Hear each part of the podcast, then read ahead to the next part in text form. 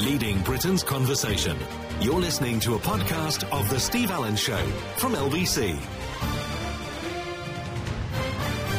Morning, everybody. Welcome to the Spike. I can't cope with the heat. I've decided already. When they go warm, hot, and sunny, you know they mean hot, dry, sunny, miserable. And there's Darren upset as well. So, you know, do you not do heat? See, I hate it. I absolutely hate it. It's just, it makes me ill. But I went out, I had to go and collect my medicine yesterday, and because it was so hot, I had to bring my insulin back, and you've got to take it from one fridge and put it straight into the fridge, otherwise it sort of loses its potency. So I'm like rushing as quickly as I could to get home with me with my bag of goodies because it comes in a carrier bag. My medicine, it's fantastic. I love it. I tell you. I'm.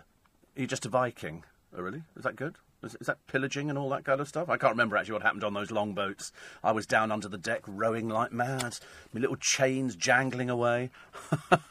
I think I could have row, rowed one of those longboats. I could have done that, one of those Viking longboats. They found one, didn't they, in uh, Sweden? I think Sweden, they found one, and then it burnt in their museum. The museum burnt down and took the Viking longship with it.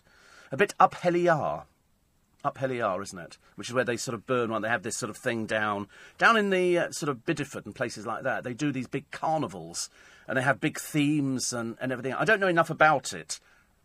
Shetland's the big one. Do they do flaming torches? Love a flaming torch. You can't beat it. Really? Are they burn a boat? There you go, Julian. There's a place for you to go to, isn't it? You could be the captain of the ship.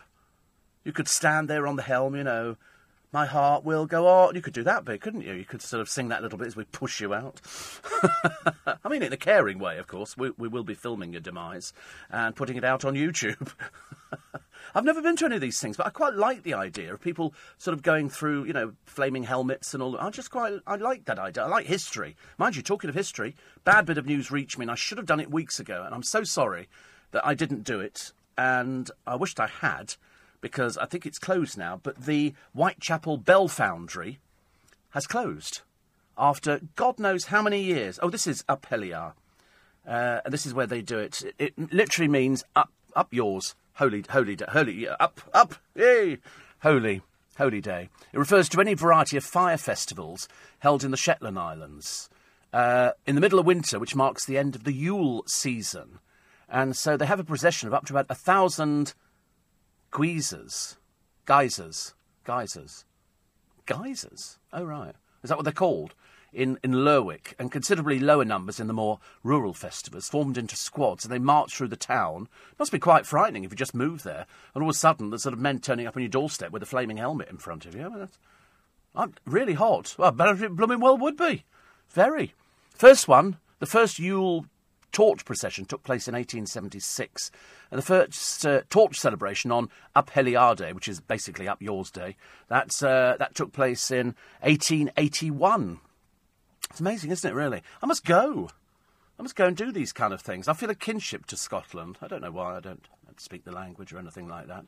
I just like the idea of lots of men with flaming helmets walking in front of me.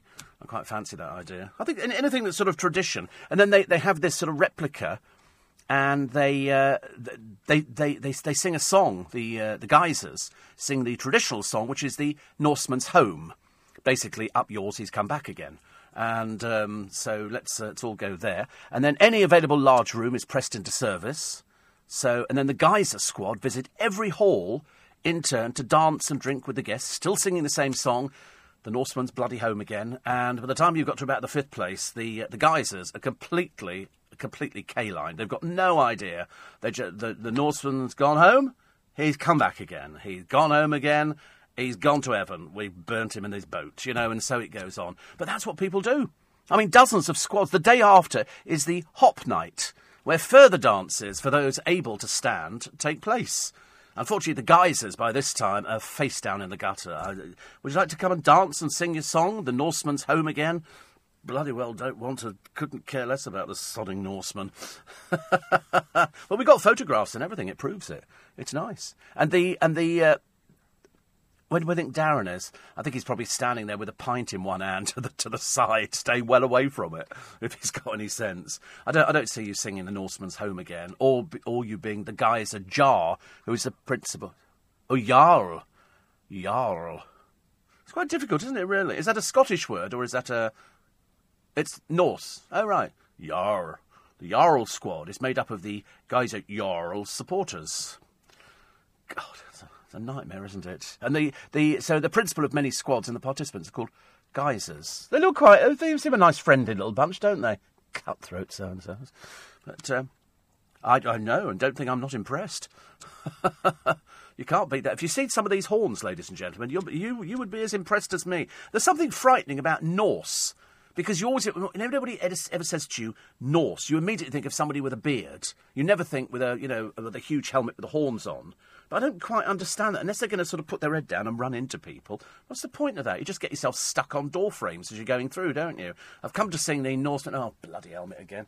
You know, and you sort of take it. Yes. Oh, no, I don't remember the Turkish ones. They've, they had a sword in the top of it. Oh, dear. I don't like the sound of that. But uh, I, I, don't. I, I, probably would have run from the uh, from the Norse as they were sort of coming across the sea. But I like the idea that they still have this this celebration of Up Helly Aa. I think it's I think it's brilliant. It must look fantastic. Also, oh right, it's amazing how many different helmets there are. This is oh this is an Ottoman. This is an Ottoman helmet, isn't it? I tell you where you want to go to, and you'll be very frightened. If you go to the V&A Museum, they've got Japanese fighting warriors outfits. Oh my God! These people, they've got face masks that cover the whole face. The whole thing is all. You've never seen like it. It's it's beautiful, but at the same time, them rushing towards you put the fear of God into you. And they've got them just in the um, in the V&A. Just you go through the front door, go to the right, and they're in there. The Japanese warriors. They must have been a fearsome lot, fearsome lot. Whereas you know the British, you know, we, we didn't we didn't look fearsome, but by God, we knew how to fight. We knew how to fight. But I'm pleased about that. So anyway, just going back to my original story, which was I don't do the heat, and because uh, I'd forgotten where I've got to on this program, because I've had, a, I've had such a such a bizarre week, and I don't think anybody in this industry would ever uh, ever say that this has not been the week from hell that you're going to remember for a long, long, long, long time because we have to change everything. We've got news that comes in, and so we want to keep you up to date with what's going on. I think the police have been fantastic. Somebody the other day was saying that the public are losing, you know, faith in the police. I don't think they are. I really don't think they are. I think that they're they're sort of that the police are on top of this one. They've now got their tenth arrest. This is somebody else in connection with the bomb explosion. So that's 10 arrests so far. I'm looking for serious. If these people get into court and they're found guilty, uh, because they're only being questioned at the moment. They obviously think it's serious enough because they did question one woman. She's been released without charge, but they've got 10 people. I'm hoping that we don't just shilly shally around and start handing out, you know, little tiny sentences. I think we, we've got to send out a message to these people that we don't want you, nobody's interested in you, you're sad, pathetic, lonely, and you're a loser.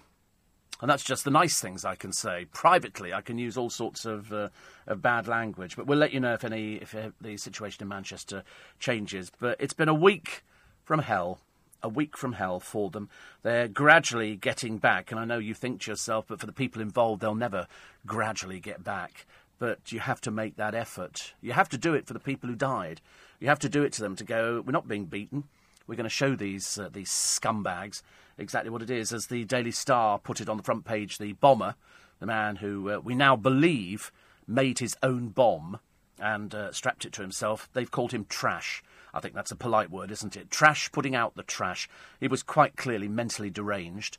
And as I say, because he was uh, a dope smoker, and because he's obviously got a family that've got no idea what's going on in the real world, he obviously, you know, was a loser from, you know, but he was doing quite well actually. We don't know what what point he then became radicalised.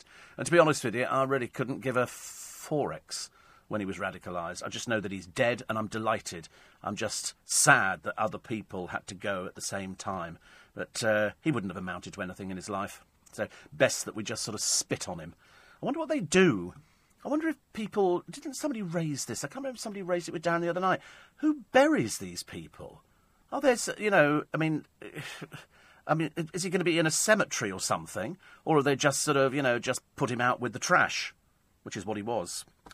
Uh, Eastern European migration has tumbled. Latest figures tumbled, tumbled, tumbled. I'll come back to the the Bell Foundry because I've got the history of it, and it's closed now. I think that's tragic. I really do. I've never been.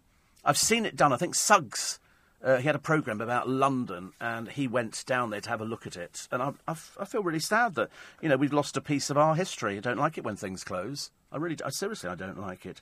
Uh, also, uh, Jan Moir's had a go at Kelly Brook. Little Kelly, oh, what's she doing now? Oh, I'm now really into gardening. Everything else has dried up, I suppose, really. Uh, also, the Blair aide, who's revealed the row over Diana's funeral. Who was going to walk behind the coffin? Who was going to? It's, it's it's quite interesting, and I'll tell you about that later on. Uh, also, Mel B, my dead granddad, helped me in the split crisis. No, he didn't. It's, uh, it's another doolally psychic from America. This time it's one who's tried to muscle in on the British press. He's obviously got an agent or something, and they're trying to get him on programmes. He's another one of these people who believes that they talk to the other side.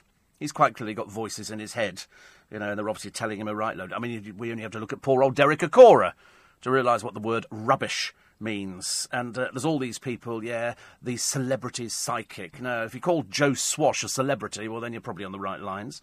Uh, also today, 20 ways to spice up your sex life. I know, you can't believe it, can you? You cannot believe that I sit here, the world's oldest virgin, discussing, you know, your sex life with you and how you can spice it up. Uh, what else was there? Oh, yes, Simon Cowell. You know, he, he does he does the television and then he pops in here and reads the news when I can be bothered to read the screen properly. Oh, rubbish earlier on. Seriously, I mean, yesterday, I don't know why I called Simon Conway Simon Cowell. I suppose because it both begins with Simon and the second name begins with C. And that's where the similarity finishes. I mean, Simon Cowell is much taller. Much taller than Simon Conway, who's a, an athlete and who runs and who is fit. Everybody in the office says that. They all go, oh, Simon, he's fit and uh, even some of the boys are saying he's fit as well. But I mean, yesterday, don't ask me why, I called him Simon Cowell. And, you know, you have to accept the fact that when you talk to yourself for a living, and it is talking to yourself for a living, I have no idea where this programme ends up. You could be listening on a beach in Barbados, you could be in a tower block, you could, you could be just about anywhere, but I don't know that. So my career is being able to talk to myself and amuse myself because that, that's the way you have to do it. It's different if you're talking to people and you've got guests and stuff like that, but if you do what I do, you talk to yourself. So, of course, I have no problem in the car talking to myself. I have no problem at home talking to myself. Mainly after a bottle of Prosecco, I can talk to myself and actually get good, good answers back at the same time. So, and it is Friday as well, and I've had a week of sort of you know taking myself down to a different level that I wasn't uh, wasn't particularly comfortable with, but felt duty bound to do it. And so it does take you. I can remember the bloke who played Arthur Fowler in EastEnders when he was playing Arthur, going through his breakdown. It affected him in his in his own life because you have to take yourself down. You have to go to a different place. And uh, it's it's difficult sometimes to actually get to that situation where you're trying to think and trying to be compassionate and trying to put over how you feel without resorting to swearing, because it would be so easy to actually swear. Also, gamblers we'll look at a little bit later on. These uh, fruit machines. I don't like to call them fruit machines. They, they, they actually call them uh, betting machines. They call them crack cocaine machines, to be honest with you. Uh, they reckon £5 million a day is going on these machines. And you go into any betting shop, you'll find two or three or four of them in there, and, uh, and you're betting basically against the whole country. And people, I've seen people shove fortunes in, and then they win a lot of money, and then they gamble it again, thinking they're going to double it, and you watch it vanishing. Used to be a guy in uh, Twickenham years ago. He used to, to go in there. He worked in a shop. On Friday, he'd go in there, and he'd stand there for a few hours, pumping his wages into the machine, and and then he'd sort of he'd win, but then he'd put it all back in again. It's like you, you put a pound in a machine or whatever you put in nowadays, and um, and if you win the jackpot, you don't walk away, do you? Because you put the money back in again, thinking there might be another jackpot around the corner, and then you have two jackpots. Unfortunately, the machine is a machine, and it doesn't work like that at all. Producer knows a, significant number of young people addicted to gambling on sports matches on apps. I mean, online gambling is huge. I know I've got a friend of mine who plays poker, and I, I keep trying to explain to him. I said, but it's a fixed game because you're playing against a computer. You're not playing against real things. You're playing against a computer. And in the uh, in all the um, betting shops, you're playing against a giant computer in the middle of it, and all the other little things are little satellite outlets. So if somebody wins in Newcastle, all linked up to the same thing, somebody's going to be losing in Twickenham because they've got to pay for it. So that's that's how it works. We'll look at that later on. Good news, Gary Lineker in the news as well, but for all the wrong reasons today. Poor soul is going to take a, a, proper break and stay off the telly for two months. There you go, there is a God. Perhaps he can take his son George with him as well, and perhaps they can go travelling or someone just leave him somewhere, which would be a lot easier for everybody. And what was that? Oh, Eamonn Holmes had to apologise. Begrudgingly. Begrudgingly. He didn't do it, you know, going, listen, nobody tells me what to do. He could be quite aggressive as you can probably imagine. I think you know, he, he doesn't really have a sense of humour, and uh, this was no sense of humour when he called the chief constable of Greater Manchester PC Plod. Didn't really help at all because that was a character from Noddy. He probably didn't think about that. He probably just thought it was somebody dragging the heels and not giving the right thing. So, uh, and people reacted very badly. So, uh, a blot, a stain, I think, on Paul Raymond's career. But uh, he just doesn't. Uh, he doesn't do apologising. It's not his sort of thing at all. Nobody likes to apologise, but he did get that one wrong. You know, he did get that one wrong. Okay, listen, we'll take a, a short break. I've just realised, actually, I've gone this far into the programme. No coffee. Hello? What's going on in the world? You're listening to a podcast from LBC. Morning, everybody. Two bits of bad news. Two bits of bad news. Firstly, little Bradley Lowery, uh, who you know is is really deteriorating uh, quite rapidly at the moment. He's not very well. Can you believe that he's being trolled? People are actually trolling him. I mean, I seriously, you know, with hand on very heavy heart, say, let's get them into court, let's throw these people into prison and leave them there. Rot in hell. How could anybody troll a five year old boy? I mean, it just it doesn't make any sense at all. The other uh, piece of bad news is that uh, other little uh, boy as well, the little baby, baby Charlie, uh, Charlie Gard. The parents have lost their legal fight. Uh, and I don't know where they go from here. For them, it must be a heartbreaking day. They wanted, if you remember, to take him to America. The staff at the hospital and all the experts have said he's dying. Uh, they can't do anything more for him. And the parents have said, well, let us take him to America. And they, they've said, well, you know, this is what our expert you know, advice is, and the court has sided with them. They've already had one uh, re-look at it, and now they've decided that um, the uh, the hospital's right. They're just going to let him die. I'm afraid. So uh, they've lost their legal fight. I mean, that's just you know for them that must be an absolutely awful day. But the the trolling of uh, of Bradley is just I'm, I'm seriously unbelievable. I'm, I'm, almost speechless. I would love to find these people. There is a woman who's in the paper today. We've just sent her to prison. Seventy two she was trolling all sorts of people. 72. Luckily, we've thrown the old witch in prison. As I say, she can stay there for as long as uh, hell freezes over. Uh, we found a pigeon who smuggled drugs. He's got a little thing strapped to his back with tablets and pills in. He's been smuggling dr- a pigeon. Because all you do is you just send them, you know, from here. Pigeons are a bit dumb. As I say, the only good ones under a bit of short crust pastry. What you do is, not that I would ever want to eat it, thank you very much indeed. I was watching the um, one of the um, the cooking programs yesterday, they were doing all sorts of things like venison. One of the women was having a bit of a mare of a day. They weren't doing pigeons. No, she was doing, what was she doing? Duck without the skin on and then cook the skin separately. I mean, it takes forever. I mean, frankly, if you want to go round somebody's house for dinner and they go, well, I'm doing a recipe I saw on the Great British Bake Off, you think, oh, God, we're going to be here for a week. Here for a week. Just go and buy something. Mr. Kipling makes cakes. Exceedingly good, some of them are, too and that's why that's why Phil Vickery doesn't invite me round. Actually, it's not that's not quite true. He has invited me round for Sunday lunch. I think he's secretly hoping I'll never turn up. One of these days, uh, hi. they go, oh God, he's here. That could be terrible. Uh, Steve, I agree about the heat. Says uh, Jeanette. Uh, I'm a far different reason to yours. Mine's called the menopause. I think mine's called the menopause as well. Actually, it's terrible. The nights are the worst. Have you thought of getting an air conditioning machine? Says Sue. I have one. Unfortunately, it doesn't. I can't strap it on my back and walk around with it. And I had to yesterday go to the uh, chemist to go and get my medicine, my prescription. I kept putting it off. And in the end, I went round there and it was so hot. So, so hot. And, uh, and I thought, oh, goodness me, this is just not my idea of fun. And the hanging baskets turned up, so we'll have some pictures of those uh, probably later on today. Uh, and the pots are all pl- It's all looking very nice. It's all looking very good, very neat. You know, I think it's going to go absolutely. And explode in a cacophony of colour, ladies and gentlemen. And, uh, and I'll, I'll, let you know when it does. I'll, I'll take some pictures of the baskets. They've actually arrived um, looking, looking quite nice. Looking quite nice. Uh, and already fairly established, but luckily, no lobelia.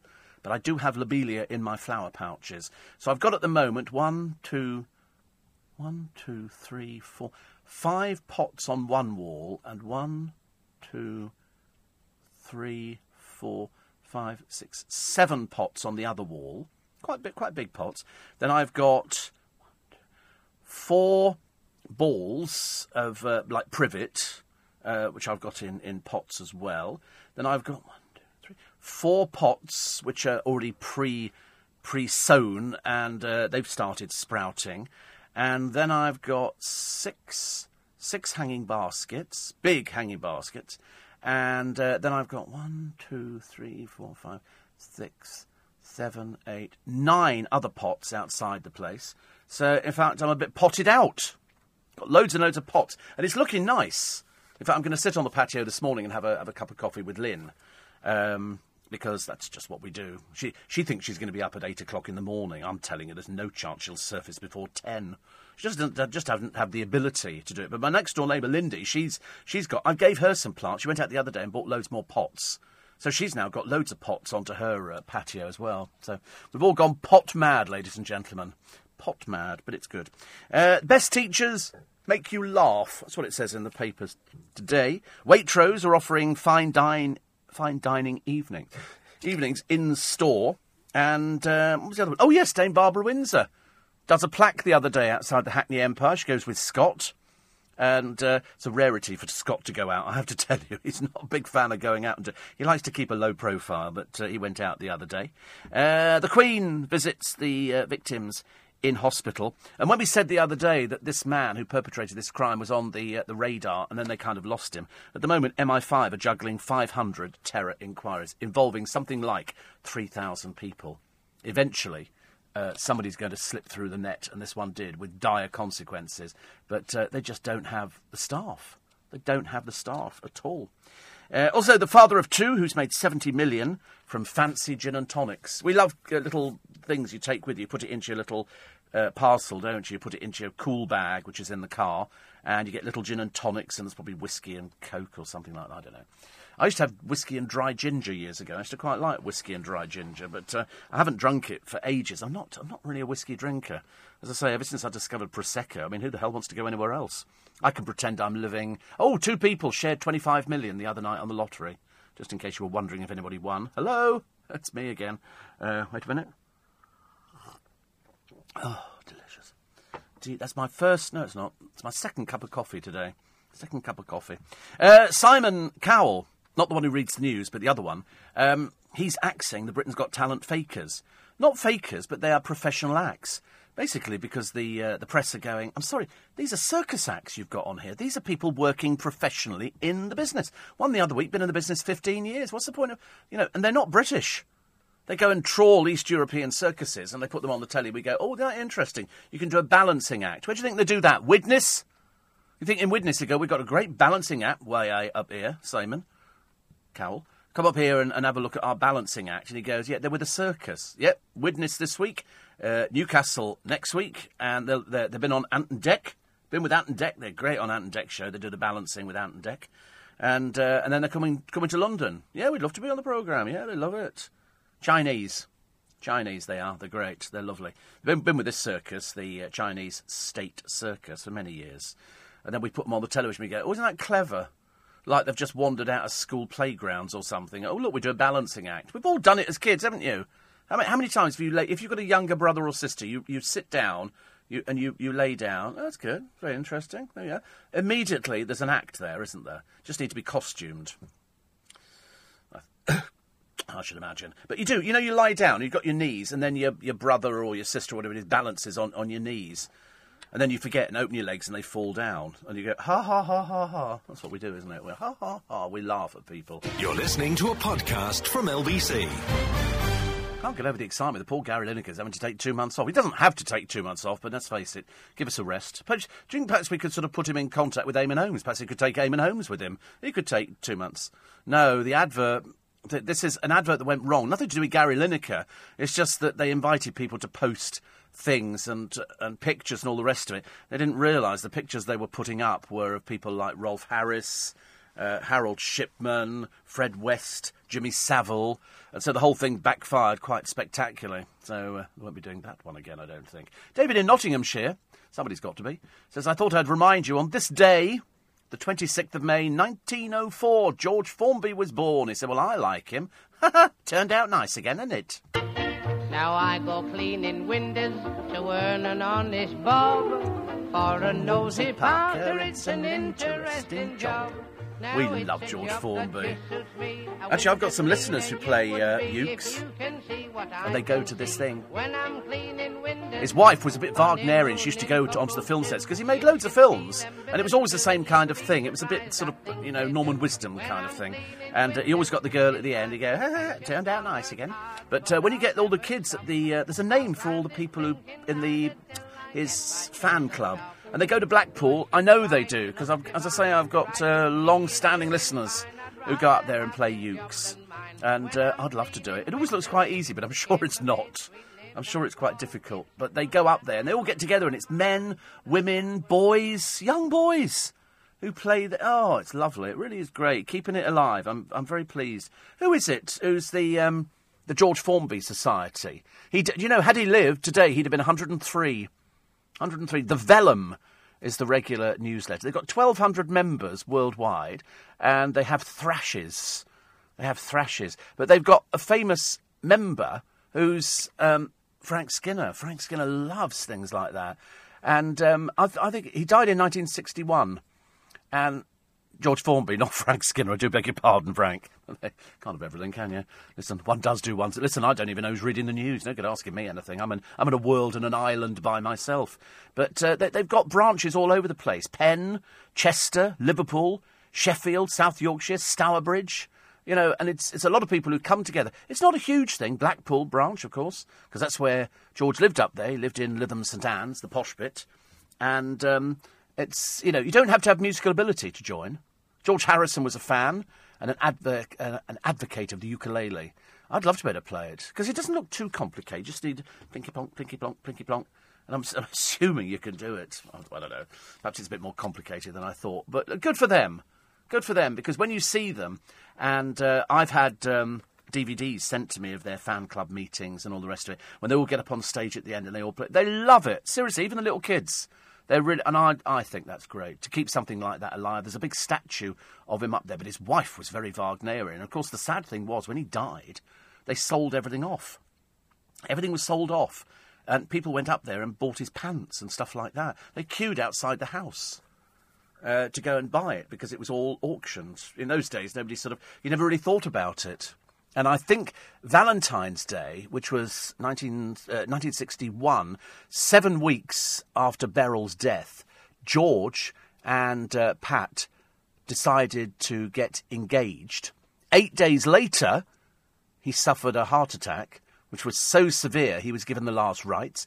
He was revived, and from his hospital bed, uh, he and Pat planned their wedding, which was due to take place in May. He was still there when on the 6th of March he had a further heart attack and died at the age of 56.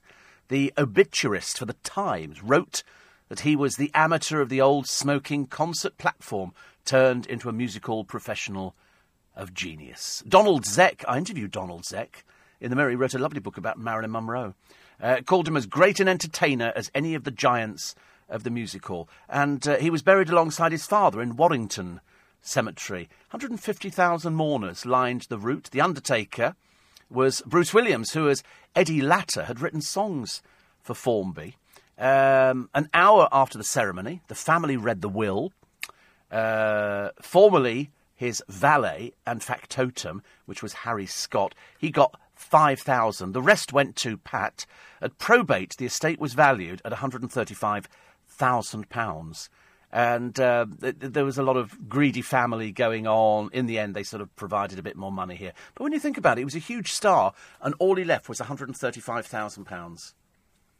I, mean, I should imagine back in, in the 1960s, 135,000 was probably. I don't know what would be equivalent to.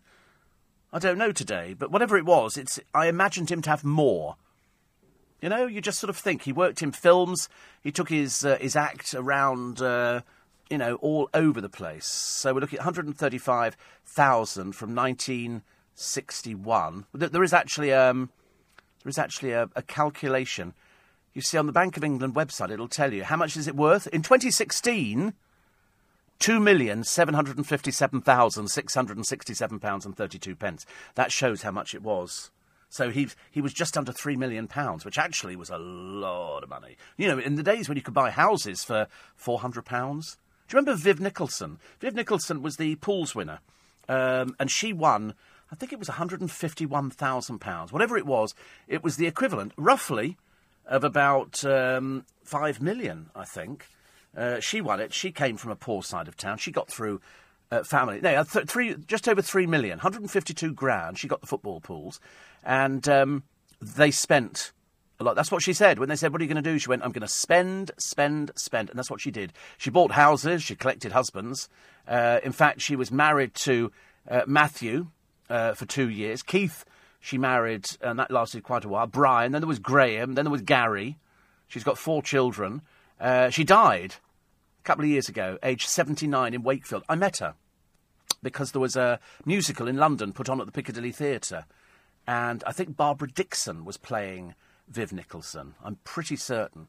And um, it was, yes, here we go. Let's have a spend, spend, spend. Uh, Yorkshire, I'm trying to find out who was doing it actually. The Watermill Theatre did it.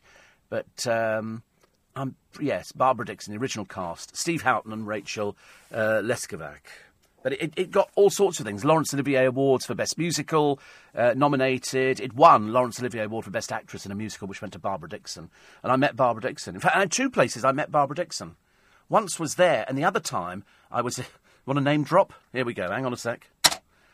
Michael Crawford was doing Phantom of the Opera, and I was in Michael's dressing room because he was a listener to the programme.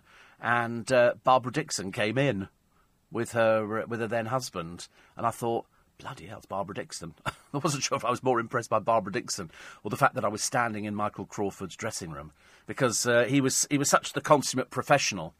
He uh, he would stay in there because he couldn't you couldn't just take the makeup on and off on a matinee. You had to keep it on because it took hours to put all these prosthetic pieces, which had to be glued on. I mean, really, really quite something. And I used to go there uh, a lot and I'd see him, and he because he said to me, if ever you want to come to see the show, just let me know. And so I, I would go. Uh, Owen, quite right. Sorry, do beg your pardon. Sorry, Owen. I, didn't. I didn't make this up. Somebody, somebody told me. George Formby would have been 113 today. All right, so 10 years. Shh, oh, goodness sake, honestly. But uh, you're right, 113 he would have been.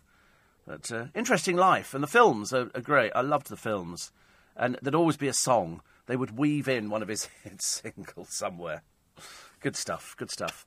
See, we talk about everything on this programme. You just think that we can only talk about one thing. Nope, we talk about everything. Uh, the only thing that we don't do is we don't do phone in because there are enough phone ins on LBC. There are loads of people who do it so much better than I do. I'm always trying to explain to people, they say, why don't you do phone in? You've done phone in. I said, yes, I have done it, but it's not my forte.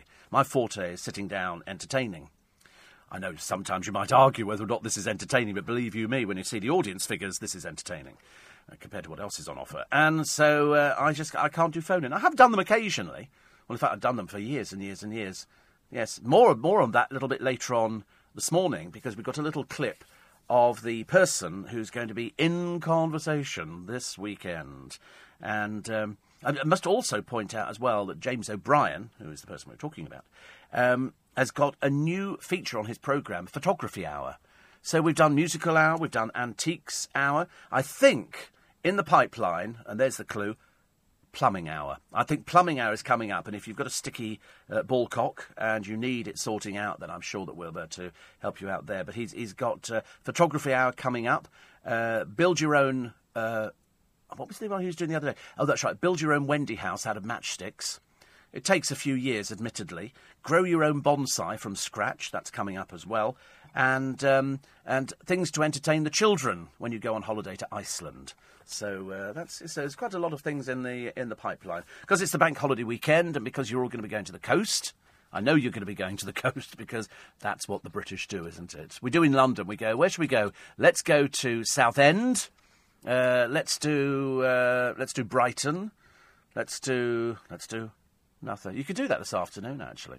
Could do that this afternoon because if if, if you finish work, I told you I didn't tell you actually. I was telling my producer, but um, a friend of mine is going to Spain. There's three of them. Two of them work in this building, and one works uh, up north. And they're going to Spain for a night.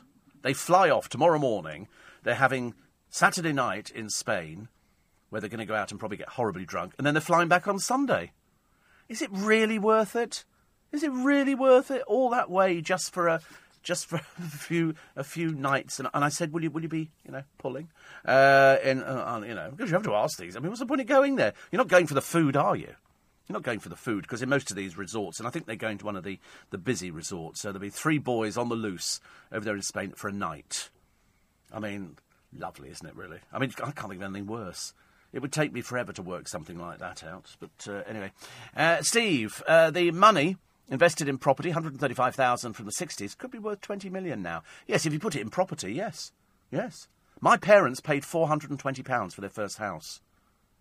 You know, I mean, it, it seemed like a lot of money, but you could buy brand new cars for like, you know, I was going to say 20 quid, but uh, actually it probably wasn't far off it. Probably wasn't far off it. Uh, Richard says a great fan of George Formby is uh, the Queen. Oh, her, her and Philip, but they've got their little ukuleles out. When I was the Queen, when I was the Queen. And then, you know, Philip will sort of chime in with something else, I should imagine. Uh, Steve, when will these suicide bombers realise they're fighting a war that finished years ago? And if suicide bombing was that heroic, why don't the puppet masters do it themselves? Yes, Kevin, they'll always get other people to do it because they're they're stoned out of their minds. So they get them stoned. They go, "Will you do this for us?" You'll be doing it. For them. They go, "Yeah, I'll do it. I'll do it." Good. He says, and yes, I am too a big George Formby fan. George Formby, he says, the uh, the underdog who always won in the end. Terrific sense of humour those just close to the mark jokes. He said, I've got all the records and the 22 films. Uh, the ukulele, by the way, is a lot harder to play than it looks. Favourite song has to be the Lancashire Toreador. The Lancashire Toreador? I don't think I know the Lancashire Toreador. I know Mr. Wu, that's the Chinese Laundry Blues, but uh, 22 films and the. I've got no idea. The Lancashire Toreador. Have we found it? No, we're not, sure we could find that one. Perhaps it doesn't exist, Kevin. Perhaps it's in your mind. He says, by the way, incidentally, stuff the heat, it's killing me too. I, I get so affected by it. I mean, I really, I have had dreadful, dreadful things. It just doesn't work. Oh, here we go. Is this it? Oh, we think we think we might have found it. Here we go. Sing along if you know the words. Turned out nice. I've been to Spain, but never again. I couldn't go there twice. Course my name's John Willie, but they said it sounded silly, and they wouldn't call me that at any price. They soon made me change. Going to go for hours, this one, isn't it? It's going to take us ages before we get to the uh, the hook line, which is. Uh... Don Pedro, the great bullfighting hero, the Lancashire Toreador. Do you know, I'm going to get a, a, George Formby greatest hits today. I've decided I'm playing that in the car over the weekend. And that, do you know, honestly, it takes you back to a time, ladies and gentlemen, and there will be many of you listening who will be of a certain age who will be going, you've got to listen to this Steve Allen bloke. He talks about everything because he's so old. so that was the Lancashire Toreador. I quite like that. I might even go and buy some of the films, but I think actually somewhere in my in my vast collection, uh, I think I've actually got a box set. I mean, we have done quite a few gear changes on this program, haven't we? I know. I I seriously, I don't know. It's what we like to do on LBC, and I've been listening more to LBC over the past week than I've ever done before. Mainly because I just want to see how other people handle it, how other people deal with it, and what they're saying about it. And I'm finding it really interesting. Also, because we've got apparently an election around the corner, although I'm not sure if we've had the, the date put back on again. They're, they're still, still, still the same date, still June the 8th, because I'm not going to be here that morning. So the morning of.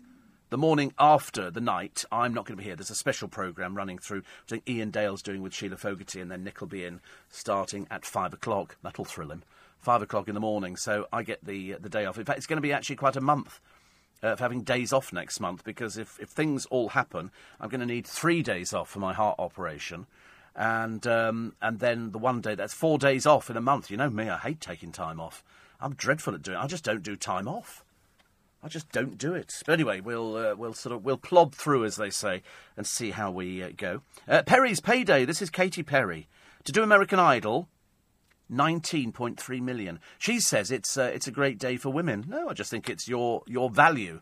And if they say, you know, you're worth 18, 19.3 million, well, that's what they, they give you. The Americans are mad, actually. Mad. Uh, Neil says, loved watching the old George Formby films. Corny, but good fun. Also, the old Will Hay, Norman Wisdom films. By the way, this weekend, loads of old cars in Enfield. That's just a normal day in the car park, isn't it, Neil? Apparently, they're now calling it the Enfield Pageant of Motoring. And he says there's lots, uh, lots to do there for the family. Always a great day out. I like the idea. Lots of old cars and commercial vehicles. Just your normal day in Enfield. You better make sure you put hats on. Um, I love my George Formby grill. It does perfect steak, says Gordon. That's, that's another one, isn't it? That's George Foreman. That's, it's, a, it's an old gag. Honestly, Gordon, really, I don't expect things like that at this time of the morning. Um, somebody says it's that time of day. This is Anthony, actually. When I'm finishing work and I get to drive home listening to the Steve Allen Show. Pure entertainment in one breath at LBC. Uh, yes, yes. Steve Allen, if trolls can be located 100%, then why on earth would anybody risk vile slander? Surely they must be unwell and should be sectioned. Disgusting behaviour towards anyone, but far worse towards a, a child who's dying, uh, Jeanette, of a terminal illness. Um, you know, I, I can't, um, I can't get my head around it either. But there's something the matter with them, isn't it? Although we've actually discovered them before, I don't want to keep going back to the case of the woman who thought she was being very clever and she was trolling the McCanns and uh, then they they found out who, who she was, and so was it Sky, Brenda Leyland? Is that her name? Uh, Sky then go down there and doorstep her, which is when you doorstep somebody, you take them, you you go down to where they live, you knock on the door, you've got the camera running, and uh, you go, "Excuse me, can you tell us anyway?" Uh, she was horrified, as of course generally people are, because the, a they're either too stupid to realise that you can find them very quickly, uh, and b they don't expect to discover that they are the news. And so they put it all up on Sky. It was it was run for everybody. She ended up committing suicide because of the you know which which was awful. But she sent something like three thousand trolls or tweets tweeting trolls to the McCanns, you know, and you just think I'm sorry you can't do that. She was obviously unhinged. There was obviously something the matter with her. But you know, be warned. The press turn up and they uh, then they're not interested in your excuses. You know, if you've written something or you've done something that has that has offended people and you don't man up to it, they're going to have their their day. They're going to have their day. It's uh, oh, we're not taking a break.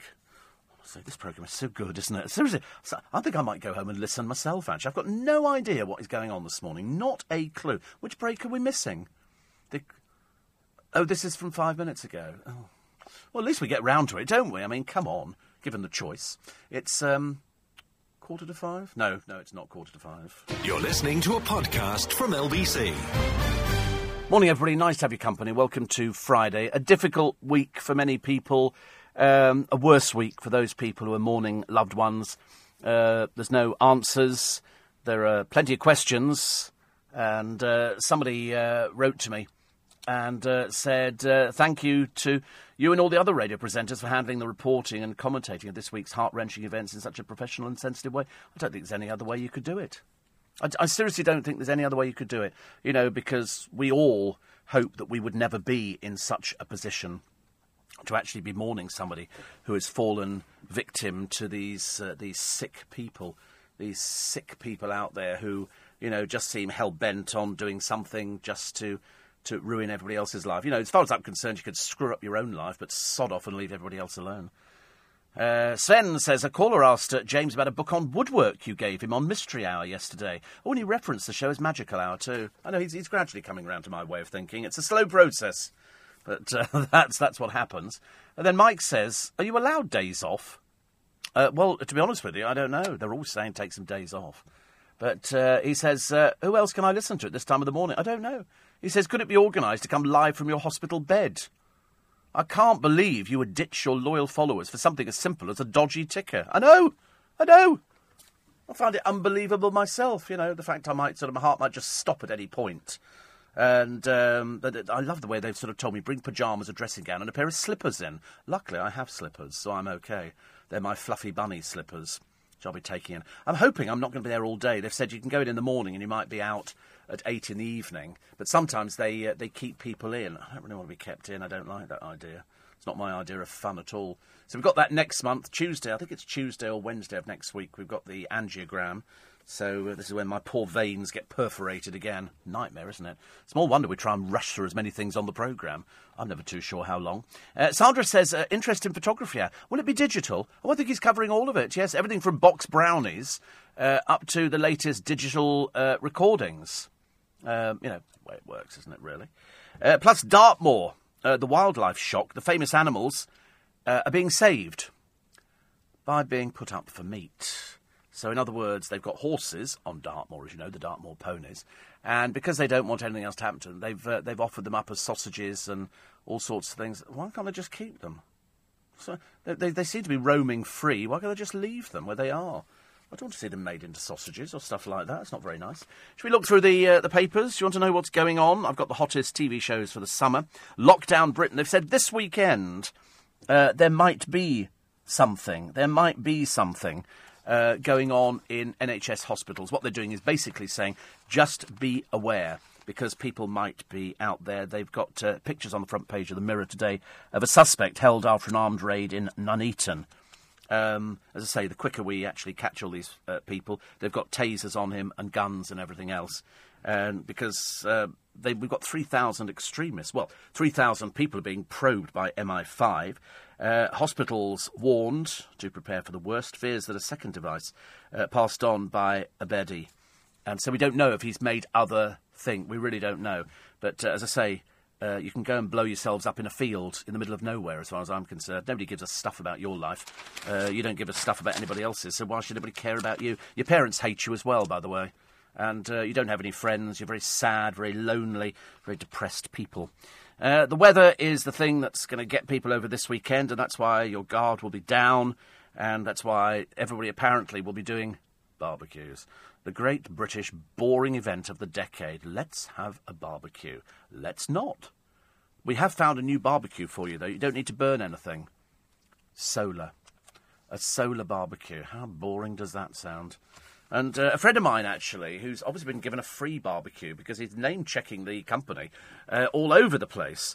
And uh, it's like a Rolls Royce because, you know, some people have a barbecue where they put little coals on, or you get a paper bag that you open up and set fire to the paper bag, or you get the little throwaway barbecues, which are just great, you know, for doing one sausage or one burger or one piece of chicken.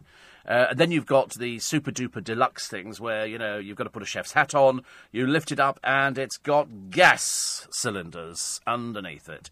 And so you might as well cook in the kitchen. What's the point? What's the point of sitting in the garden? It's too hot.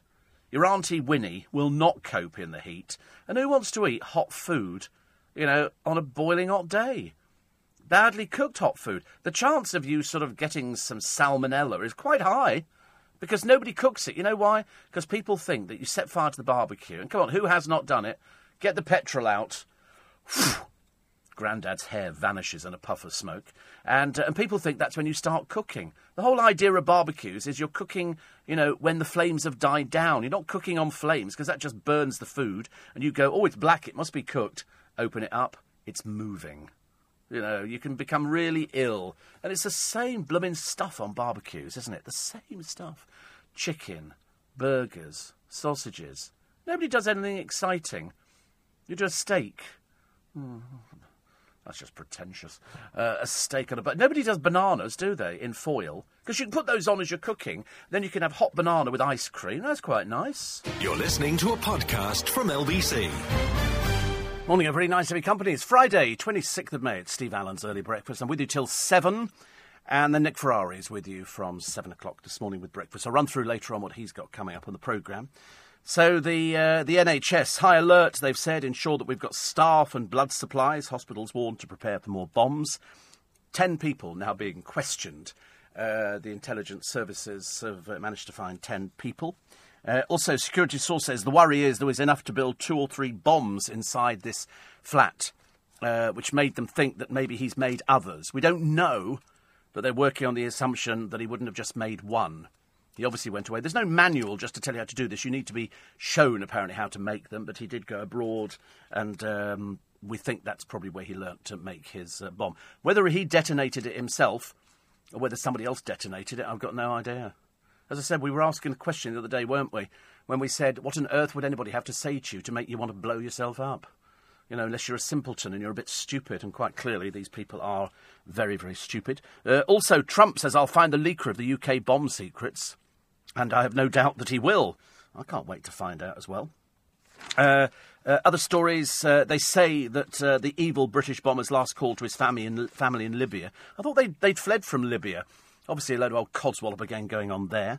Uh, forgive me, mum. He's quite clearly he was deranged and um, putting all his rubbish out. But anyway, they just call him a robed thug. Although I thought the Daily Star summed it up much better. Trash takes out the trash. That's what he was, and that's the way his family will always remember him as being trash. Uh, also in the paper today, uh, apart from the fact that they're now you've got to buy fans because now you know so we'll have a heat wave and the whole country will go absolutely mad for fans. There'll be fans, you know. I'm sorry, do you have any um, air conditioning units? Sold out. Okay, thank you. Because the moment I, was, I, remember going to somebody a shop once actually because I wanted to buy a pair of sunglasses, and it was in December, and the woman said it's December, and I said cataracts. I thought that kind of summed it up, really. You know, they said to me, wear, wear sunglasses, you know, uh, as often as you can. So I do. It's got nothing to do with the fact that I'm a huge international star, revered in every country under the sun except maybe Afghanistan. But I mean, there's certain places where people are addicted to this program, and so I just thought you could buy sunglasses all year round, but obviously you can't. And then you go out in winter and go, "Do you have any air conditioning units?" And they look at you like you're stupid, and they go, "It's winter," and you go, "Thyroid." You know, and that kind of explains it all away. You just go thyroid, and they're supposed to know things like that. Uh, Steve, when we have a barbecue, we cook in the kitchen, but pretend otherwise, says Viv. and Mike says, My mum does a whole leg of lamb on the barbecue and crispy pork belly. I mean, why don't you just stay indoors? I don't understand this British preoccupation for wanting to eat in the garden. You know, and it's and it's awful. I mean, what's the point of it? Nobody ever cleans the barbecue. God knows what illnesses you're picking up. And then Craig says, gas barbecues. That's not a barbecue. That's an outside kitchen. Oh, I agree. I do know places. I've seen them on the television. You know, where people want to go and buy a holiday home abroad, and I always think, I wish you would, and uh, and stay there and they go, and of course you've got an outdoor kitchen. And a lot of places, you know, if you go to the Mediterranean, they have two kitchens the indoor kitchen and the outdoor kitchen. And the outdoor kitchen is so you can sit outside there and partake of the mosquitoes and the wasps and the bees and all the other things that want to eat your food. Because I don't understand why we all want to sit outside. Oh, is there a table outside? You know, they always say, get your food before you sit outside. And the answer is, no, we're not. We're going to get the table first. Because otherwise, you take your food out there and then you go to get the table, and there's somebody sitting there, and you go, "Excuse me, are you eating?" No, well, hold on, man. Well, we want to sit down and eat. But uh, every pub today, every pub by the river, will be packed solid because we just like sitting outside and having a drink. You know, as the sun beats down and you burn to a crisp. I'm going to get burnt today. I'm going to have to go and buy some sort of hat or something to put on because I'm just going to burn to pieces. Or failing that, just don't go out. It'll be a lot easier, won't it? I'll just sit under an umbrella. They always say that whenever Uncle Steve goes out with, with the family and uh, we're sort of sitting outside, I always say, let Uncle Steve sit under the umbrella. I feel like I'm 90. I go for just a baseball cap. I do wear a base. Actually, the funny thing is, I look good in a baseball cap. I know it's surprising, but I do. I don't have it backwards like the Australian. That's just silly at his age. But uh, no, I, I have a, a baseball. I look good. I look good in a baseball cap. It's got to be the right sort of baseball cap. I don't want to look like George Sampson, you know, or something like that, where it's all wicked, all that kind of stuff. Uh, Mel B, my dead granddad, helped me in the split crisis. Uh, she was comforted via a psychic. This is this another one of these balmy people. This time he's an American. He's only young. Uh, Tyler Henry. He's getting loads of coverage, so presumably we're going to be stuck with him when he comes over here to do some chronic show. But um, he's um, he told the Spice Girl her granddad was trying to connect to her as the star's relationship with Stephen Belafonte crumbled. Apparently, Mel would step out each day with her armour on and never let it be known she was in a difficult place. But during her darkest days, her meeting with Tyler provided a huge amount of comfort. Yeah. So, uh, in Hollywood, Medium with Tyler Henry aired on Wednesday. He said Stanley Dixon was insistent to connect. And she said, because she obviously believes this garbage, she said, Oh, it's nice to know that he's watching over me. Oh, not nice. But uh, I can't remember uh, when her, her granddad died. But um, so she's opened up about it, as people do now. They do it, don't they? When you get all these sort of people, they go, "Oh, so and so's passed over." And then do you remember Colin Fry, the medium on television? They always call it passed over. No, the word is dead dead, you know, and there is no coming back, there is no meeting, they're not standing there by the pearly gates waiting to have a quick chat with you. Even though when you watch the film Ghost, that kind of brought it home to you, didn't it? When uh, Rita May suddenly realised that she was hearing voices in her head, which I thought was hilarious. Uh, sneak peek at the summer's top TV shows. Have you noticed they've got to have one word? unless it's sort of something you know a bit more serious. But you've got Fearless coming out in uh, in June. Poldark, I never quite got Poldark, but I know you ladies like Poldark. The Lock, uh, which sound it's a serial killer thriller set in the Highlands, best place for it. Star Trek Discovery, Netflix in August. Ackley Bridge on Channel Four. Uh, also Riviera. Uh, Trust Me, looks like a medical drama. Top of the Lake. Gypsy. What's Gypsy? What's Gypsy? And um, made by uh, Sam Taylor Johnson. It's a psycho-sexual thriller. Qu'est-ce que c'est? Uh, but obviously, yes. And the other one is The Voice Kids. And I've got no idea what it is, but it's got. Um, it's time for the kids to have a go at getting famous red chairs to spin. And so they've got Pixie Lott, Danny Jones. I like Danny Jones. Uh, together with Emma Willis as host. Is there nothing Emma Willis is not on? She must be the hot favourite at the moment, isn't she? She's the hot favourite. She's here, she's there, she's over there, she's she's way over there, and she's hit. Oh, she's everywhere. Lord, Lord. Okay, this is this woman who's gone to prison. Uh, this uh, woman here, she's been jailed after emailing death threats to Theresa May. Isabella Jackson is her name. She's quite clearly, again, quite a few screws loose. Uh, she also calls bomb scares. She's 72 at Harrods, London King's Cross Station, and Edinburgh Airport. She made threats against the then Home Secretary, Mrs May, in November 2014, and the OAP contacted her counsel in September, falsely stating that a woman had died.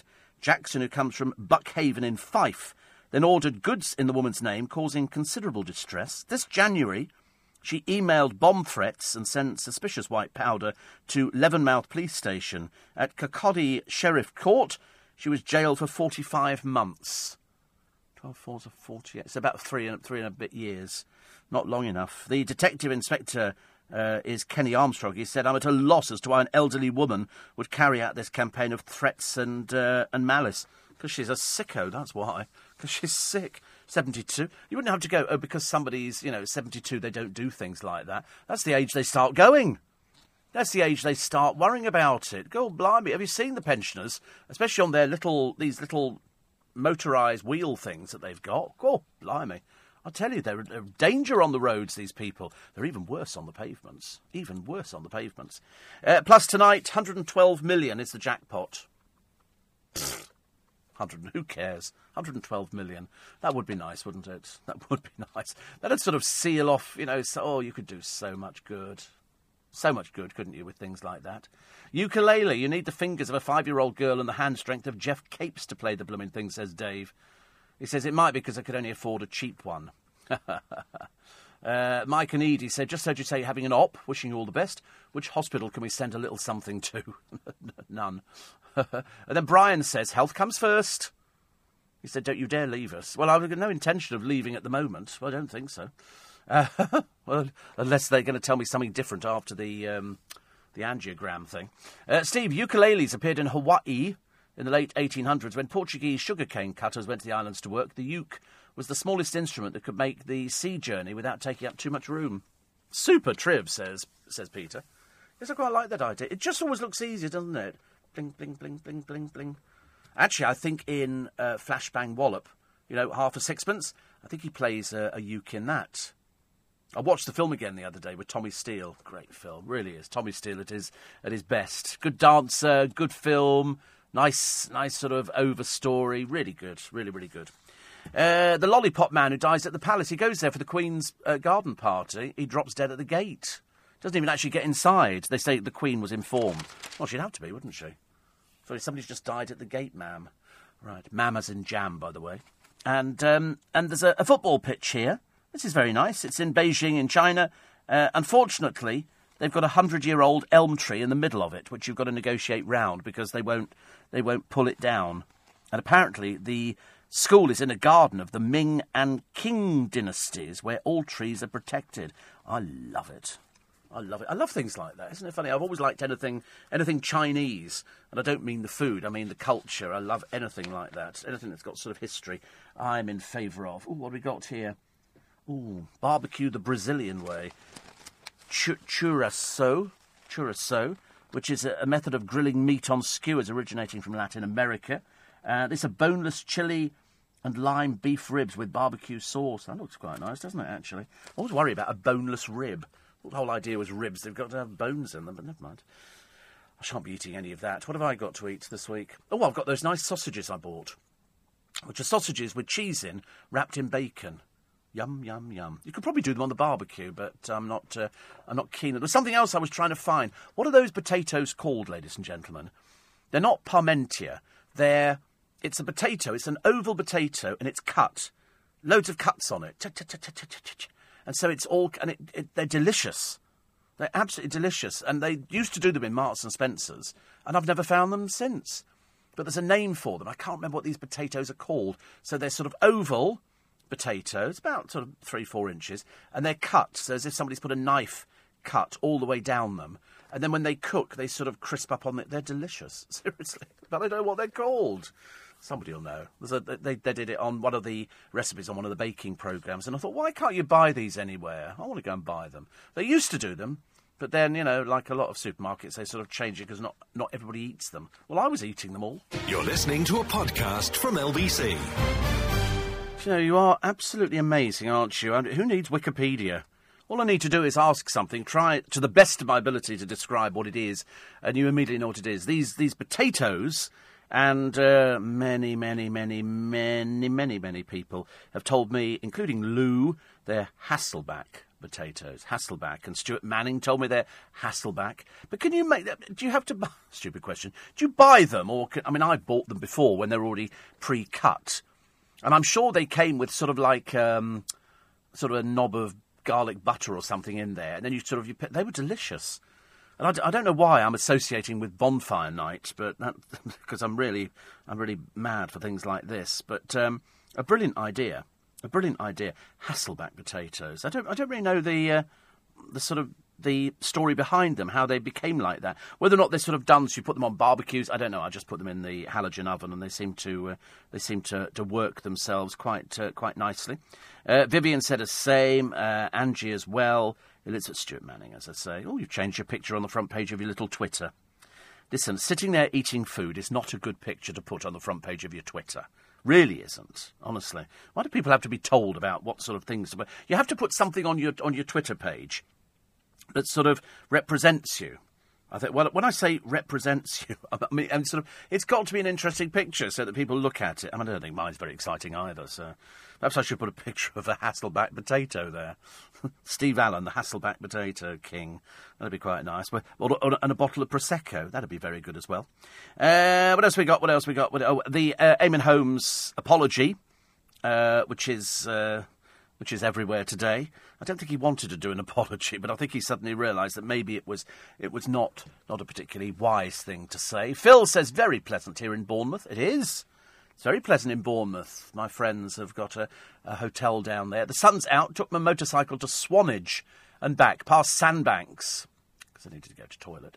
He says beautiful part of the country, except I'm ginger. Oh well, there you go. You're going to burn to pe- producers the same. Yeah, it's exactly the same. If you're ginger, was that producer working today? And um, and you and you burn, and you burn. You know, he said basically in about ten minutes. Yeah, I mean, I I burn anyway. I mean, I'm I'm just useless. I'm just you're, you're fine, are you? Oh, right. He's obviously discovered some sort of trick or something if you're ginger to sort of get away from it, like putting a hat on with sort of fake hair underneath. I don't know. Uh, little Julie says, There you go, Steve. Simon mentioned. That's Simon Cowell again. The thunderstorms in the news. That'll help with the humidity. Oh, dear. And somebody says, Jeanette, as long as you don't resemble Honey G in your baseball cap, you're looking cool to me. There's no way I'd ever look like uh, that old uh, fake. Uh, apparently, Tyler Henry is an astoundingly gifted medium. He's an amazing young man. No, they're all the same. It's all, yeah. Thank you, Tyler, for texting me. Thank you. But uh, really, it's it's just a load of old hogwash. It's called cold reading. I can do it. I can do it. I could tell you you've had not this year, but the year before, did you have somebody pass over? I'm, I'm, I'm amazing. They're here with me now, darling. They're here. They want to talk to you. No, they don't.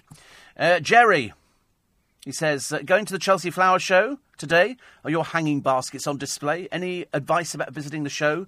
Um, it's I prefer, and this is not it's not going to help you, Jerry, But uh, the strawberries are terribly expensive there. I think so at the Chelsea Flower Show, but it, it, becomes traditional, and because you don't do it all the time, it's great. Do the marquees first, because they'll be boiling by later in the day, uh, and then do the outside stuff. I prefer the Hampton Court Show.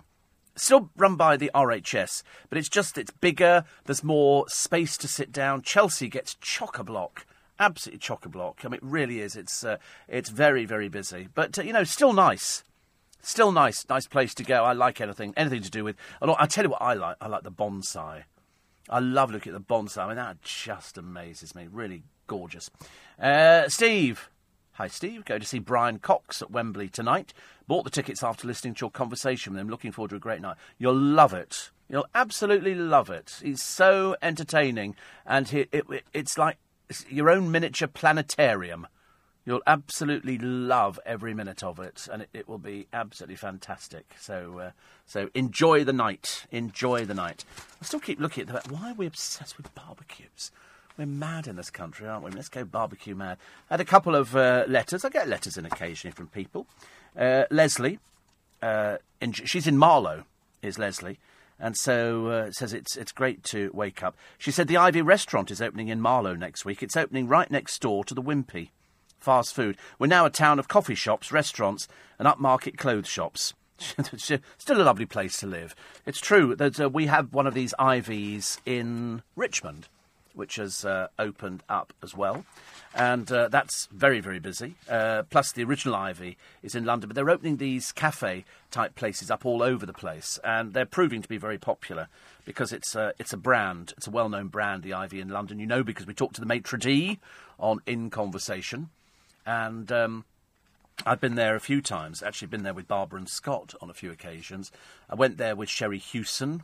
that was a mad lunchtime, and um, and it's it's lovely. It's nice. People go there because they feel covered. I think you go to a restaurant that you feel comfortable in, and that's why I like Joe Allen's because I've been going there for 36 years. I mean, I never thought I'd say that. Actually, it seems really bizarre, doesn't it? You'd be going to the same place for 36 years. Different menu, I hasten to add. Different menu. Uh, also had a, a, lovely letter from uh, from Catherine, who's from uh, Chesterfield in Derbyshire. Uh, Nee Brennan. Thank you very much indeed for that, and for the kind words as well. It's always nice, you know, when people sort of respond to something that you do for a living. We don't sort of think that we're anything particularly special. I know we do it better than most people, but uh, we're just, you know, we're just sort of doing it and passing on the information and uh, and trying to do it, you know, in the easiest and the and the best way. Uh, please wish my number two sovereign driver, Justin Taylor, best wishes in his new career. He's leaving today, says Jason, who's my number one driver. He's leaving today. To do what? To do what? I always wonder about things like that. I suppose on a day like today, what would be the business to be in? Well, either a pub by the river. That's what people would be hunting down. Pubs by the river. Or being an ice cream man. Being an ice cream. Can you imagine? Oh, dear, I could be an ice cream man, be a very happy person. Very happy person. So, two banana lollies and a split. Okay. Oh, sorry, my phone just made a strange noise, actually. Uh, wait a minute, I now have to check. Stuart's changing his uh, his picture. Do you know, I don't even know how to do things like that. I seriously don't. I mean, I'm absolutely. Let's have a look at that one. it's even worse. it's even worse. What are you doing? What is this? You as what? I love the way the hairlines moved. No, I, I, don't. I don't know what would make a good picture. What do people put up on their on their Twitter feeds? You know, a picture of somebody in speedos or something like that. Always useful. I don't, I don't know actually. I keep looking at everybody else's, and I'm trying to sort of. Some people don't even put pictures of themselves up, do they? They, they, they sort of put a, a nice picture up, um, sort of a sunset. It's a bit boring because I like to see what people look like. I, I need to to know. And there's one here. This is uh, Paul. Uh, Paul as um, I don't know where that was taken. Where that was. He's obviously fairly fit, but he's in. I just know he's in London. I just know he's in London and he's got a picture, but he was. Uh, he's, he's got a cup of Douwe Egbert, strength four, to get him through this ghastly hour. He says already in the office. Yes, I think possibly it's the best place to, to be, isn't it? I certainly wouldn't want to be sitting on a train in this weather, going on any lengthy journey. And also, bus. Sorry? Yes, now you've got a soldier next to you. They've got pictures in one of the papers today of soldiers on the trains. Because I personally think that, you know, train stations are places, you know, to be taken with some, you know, some degree of um, of being aware, because it's a lot of people. It's a lot of people in one place, and that's what worries me. How many people? I mean, I spend all my time on trains looking at people, staring them out, basically, sort of thinking, I don't know, do I trust you? Do I not trust? I don't know. But uh, you're right, trains. That that strikes me as being a place that would be. You know, I'm not sure about hospitals. I'm really not sure about hospitals. I, I, I, I sort of would like to think that hospitals are, are okay, but if they've said hospitals, perhaps they they've got more information than, than I have at my fingertips. More of your texts and emails in a moment, plus we'll come back to the story about the gamblers. Five million a day on those betting machines. They're called crack cocaine machines because they take so much money in. Uh, Prince Andrew has been spared embarrassment. One of the papers mentions today. This is after this. It was a most bizarre allegation that came from a teen. It's going to sound ridiculous, isn't it? A teen sex slave. But anyway, the case has been settled out of court in America. So it's it's it's gone. It's all very odd that one. I'm not too sure about that. Uh, the Queen visiting the victims in hospital. You can't falter, can you? I mean, she's she knows what to do. She knows how to do it. I mean, you know, she could have just sent my very best wishes, but no, she went in person. You're listening to a podcast from LBC. Morning, everybody. It's nice to be company. It's Friday, a week from hell. I think it's been for, for many, many people, and uh, I'm glad you've stuck with uh, LBC. Uh, there's now been another person arrested and is being questioned. That takes the total to ten at the moment. There's, uh, but there again, if MI5 have said that they're currently looking into possible leads with 3,000 people, you can realise the enormity of the the problem. And uh, so we just have to be vigilant. We just have to be aware. We could still go about our daily duties and go to work and, and still do all the things because if you worry about something all the time, you'll never set foot outside the house. So we just have to do that. You know, if something's going to happen, it's going to happen. We just have to, to pray to God that it's it's not bad. That's all we have to, to think of. Uh, also, um, cocaine. I don't know why they're doing a story of cocaine in the papers. I can't quite work out what it's there for, unless it's just for information. One snort of cocaine can get you hooked. Uh, well, luckily, I don't do cocaine. Um, I have been aware of people that I know who have done cocaine. Um, it just doesn't interest me. A, because I'm way too mean to spend money on things like that and waste that. And also, you know, you see people losing everything because it gives them the, the false sense of uh, just being wonderful, doesn't it? Oh, you can do this, you can do that and uh, it turns out that um, you probably can't. But it just uses up people's money. It swallows up money like there's no tomorrow. And, uh, you know, I work for my money. I'm certainly not about to give it to anybody. So I can have sort of two minutes of, uh, of excitement. You know, probably works for some people, doesn't work for me. I think in the one of the manifestos, the Lib Dems, they're talking about legalising cannabis. Uh, as it has been done in America, where you go to places and you buy. Whether it stops people buying it on the streets, I've got no idea. I shouldn't imagine it does. People still want to buy it. Yeah, they actually tried it in uh, in Portugal, and they seemed very sensible. So, but it seemed to work for them, did it? How many people are smoking cannabis then? Is it a serious amount of people? Have you ever smoked cannabis? No. Okay, just checking. You know, you have to ask people because I'm, I'm not sure if people are honest when when you say to somebody, "Do you smoke on a regular basis?" I'm not sure you could do the job if you did. I don't, I don't think you could ever do that. You'd sort of worry about, you know, have I just said this or have I not said that? And you might find yourself laughing uncontrollably at something quite serious. So uh, no point at all. No point. Um, the drug smuggling pigeon also fits in with the same sort of story. This is over in. It's not, not even here. I thought maybe going into a prison, a pigeon. You know, we've got a pigeon here, and they've strapped like a little thing on its back, which has got pills in and everything. I mean, really most bizarre. I shall now look suspiciously at pigeons everywhere. Uh, Bake Off gave me a saggy bottom and Santa's face. Paul Hollywood said that. Um, I don't know why he said that. Bake Off gave face. We're obsessed with cooking programmes, aren't we? I mean, we really are obsessed with them. Is it because they're sort of cheap to make and you could just wheel out Mel Giedroyc again about the umpteenth time and sort of go, okay, you do. I mean, I, I can spot her voice on everything now. She's got a very distinctive voice. Uh, also, the hottest bank holiday weekend, 30 degrees. I mean, ugh. I know many of you absolutely adoring the weather and going, this is fantastic. Short sleeve shirts, t shirts, you know, sunglasses, bit of sunscreen. Don't don't think you shouldn't put any sunscreen on. Excuse me, because you uh, you should. Uh, Dame Barbara Windsor, uh, she gets a plaque at the Hackney Empire, which is lovely. And um, the unlucky burglar, I can't help but smile, but I know it's not possibly uh, PC. Uh, it used to be the Englishman's home is his castle, uh, and then burglars and people who were coming to rob you started taking people to court for abusing them and things like that. When somebody breaks into your house and you sort of smack them around the uh, the body with a baseball bat, apparently that gets you into trouble nowadays. But uh, one particular unlucky burglar took a beating. He was tackled by a rugby star. Not the kind of thing you expect, is it really? Well, name and shame. On the excuse me on the programme for this morning, and I'll have to investigate the Waitrose offering the fine dining evenings in store. I mean, so you go in there to do your shopping. Now you're going to go back there in the evening for fine dining. They're going to be cooking them for you.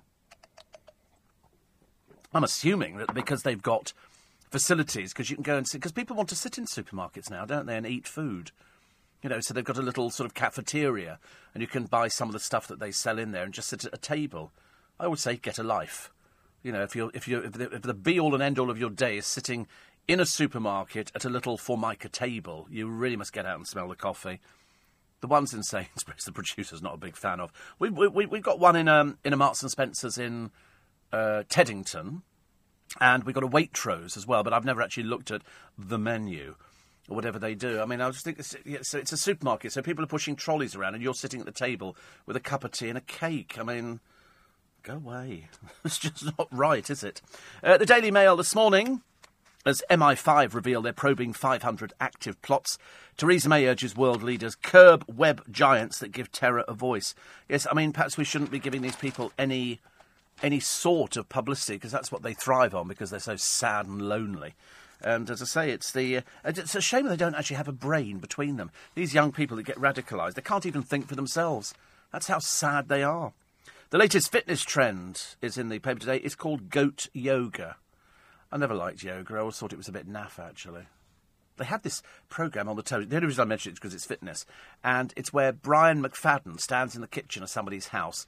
There's a bunch of strange people next door eating food, and they have to work out who the mystery celebrity is. So the other day, he had the Green Goddess on, um, which I mean, you have to be a certain age to remember the Green Goddess. And then yesterday, he had some bloke who is going out with Carl Fogarty, his daughter. Carl Fogarty's um, um, a racer, motorbike racer, and the bloke is going out with his daughter. And that was his claim to fame. He might or might not have been on the I'm a Celebrity, Get Me Out of Here. Jake Quicken, who in, is that who he is on the X Factor? What an old has been. What an old has been. Jake Quickenden. And he'd I'm a celebrity. But I mean, nobody knows who he is. And the, the, the people next door had to try and work out who he was. Why don't you just say, it'll be another has been standing in the kitchen? Jake Quickenden. That was his claim to fame. He's going out with Carl Fogarty's daughter. It's all very odd, very odd. Anyway, this latest fitness trend is goat yoga. And it's somebody who's doing a yoga position, and I don't know any uh, Seriously, I don't understand yoga. Uh, and it's a goat standing on somebody's back. I mean, well, it's not actually a goat, it's a, it's a kid. And. Um, and um, it's goat yoga. That's what they do, and they've got different goats standing on people's backs because apparently that's that's good. I don't quite understand it. Have we gone completely round the bend? You'd expect this in California, but I wouldn't be expecting it, you know, um, here.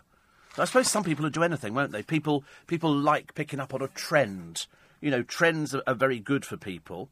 The cafe in Fortnum and Mason's uh, good, says Stuart. Yes, I've had tea in there. We went there and then we went over the road to the uh, to Bur, um, Burlington House uh, to go to an exhibition, so that's quite good. I tell you where I think all the all the nice places are. The the V&A Museum has got a very good cafeteria.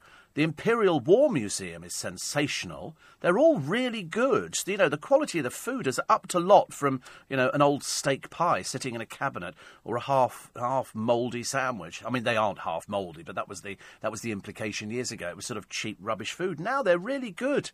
I mean, the V&A is great. The only problem with the V&A my advice is get your food, go and sit down and eat your food, and then go back for your tea or whatever. Because there's always a queue for coffees and teas, and if you bought hot food, it's going to be stone cold. So my advice is uh, don't actually bother. But uh, the cafe in Fortnum and Mason, I have uh, have eaten at. In fact, we, we, we generally go there before we uh, we tootle off to go to Winter Wonderland. But if you remember last year, Winter Wonderland in Hyde Park, they had them up and down the country. It was lovely, but I thought it was too expensive. I mean, it got to the stage where it was it was terribly expensive, and I thought, no, I'm not spending that. Um, do you remember? I I, I normally like portion of chips. You know, it's it's not too big a deal for me, but it's and they were looking for. I think it was something like £4, £4.50. And I thought, no way! No way am I going to spend that money. So, in fact, we actually came away from it. I was very disappointed because I, I love it. I love going. I love watching the riots and everything else, but it was so heaving. So heaving. And anywhere where there's a lot of people nowadays, I'm slightly wary of. Armed police patrolling trains for the first time. Uh, this is them on a Virgin train the other day. Uh, people were, you know, what they're expected to do, I've got no idea. They're just going to open fire on a train or something. Somebody's going to stand up and do something, and so they're going to shoot them. And then, presumably, whatever it is that they've got on them, they're going to detonate. I'm not sure how that works. But uh, anyway, Paul uh, Crowther took the unprecedented step of announcing officers would be carrying guns on trains for the first time. Never seen it before. Have you? No. But I have seen police officers with guns, because if you remember many, many years ago when I went to Vienna for the first time, I remember getting off at the uh, Vienna airport and seeing armed police officers in the airport. And that was then, that was donkeys years ago. Donkeys years ago.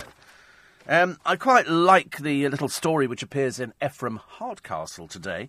President Bill Clinton's sexual shenanigans in the White House kick-started Rupert Murdoch's £2 billion a year Fox News channel 20 years ago. So claims Monica Lewinsky, the then 22 year old aide with whom Clinton dallied sharing a cigar. Now a campaigner against social media bullying, Monica says, I ceased being a three dimensional person. Instead, I became a whore, a bimbo, a slut, and worse. Still at the risk of seeming cynical, Ephraim Hardcastle says, Didn't it set her up for life as an all American celebrity? Absolutely. she turns up on programmes, you know, I to think what I was going to say then, actually. But she's she's she's basically she's she's you know appeared on the media, you know, because she had a dalliance with um, with Bill Clinton, and that's her only claim to fame. Oh, she brought out some handbags. I think she was selling handbags on one of the channels. I remember thinking, Monica Lewinsky brings out handbags. I mean, what is her claim to fame? But I suppose, you know, as all these people say, you only get one little shot at fame. And once you've, uh, if, if, if you miss it, like poor old Jake Quickenden. I mean, seriously, how embarrassing. Claim to fame, you went out with Carl Fogarty's daughter and you were on the X Factor, and that's it. Done anything since then? Nope, nothing at all. But uh, that's what, you know, makes people famous nowadays, and that's why. Did I mention my book? I can't remember if I ever mentioned it, but I do have a little tome out called So You Want to Be a Celebrity. It basically says if you want fame, it's fame by association. You know, have an affair with somebody who's more famous than you are, or uh, or tell lies about somebody, or sort of muscle it over to them in a club or something like that. Hang around with them, start making yourself invaluable. I mean, it doesn't. You don't have to have any talent.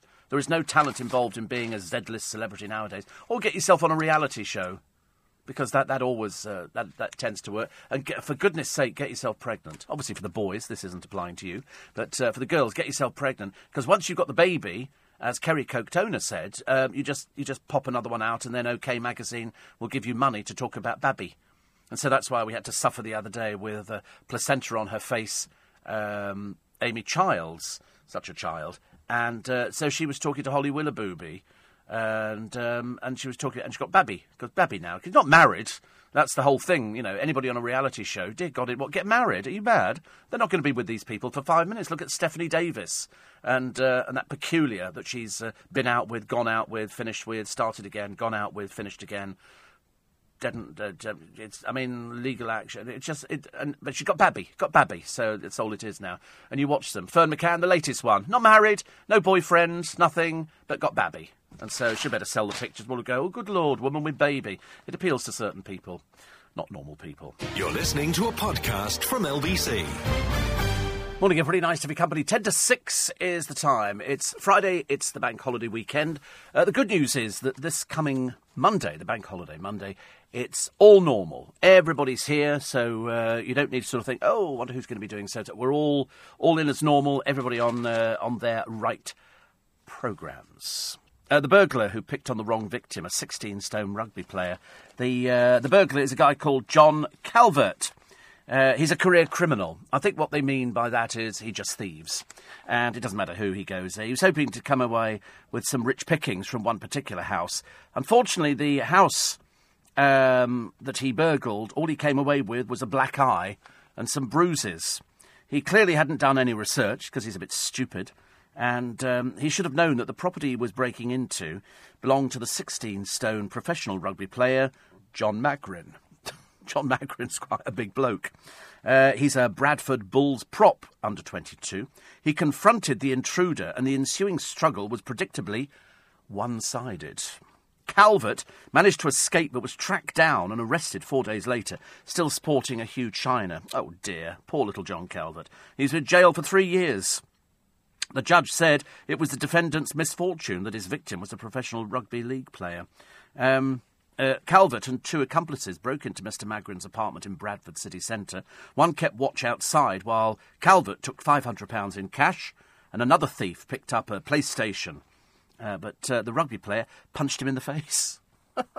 Can't help but laugh, can you really? I mean, I don't advocate violence, but to be honest with you, it's, uh, you know, it's good. There was a, a violent struggle, but obviously girly boy John Calvert was no match for John Magrin, who was toned and buff, and uh, and he just laid him out as well. I mean, to be honest with you, I think that's absolutely the best thing. But you're not supposed to do it, apparently.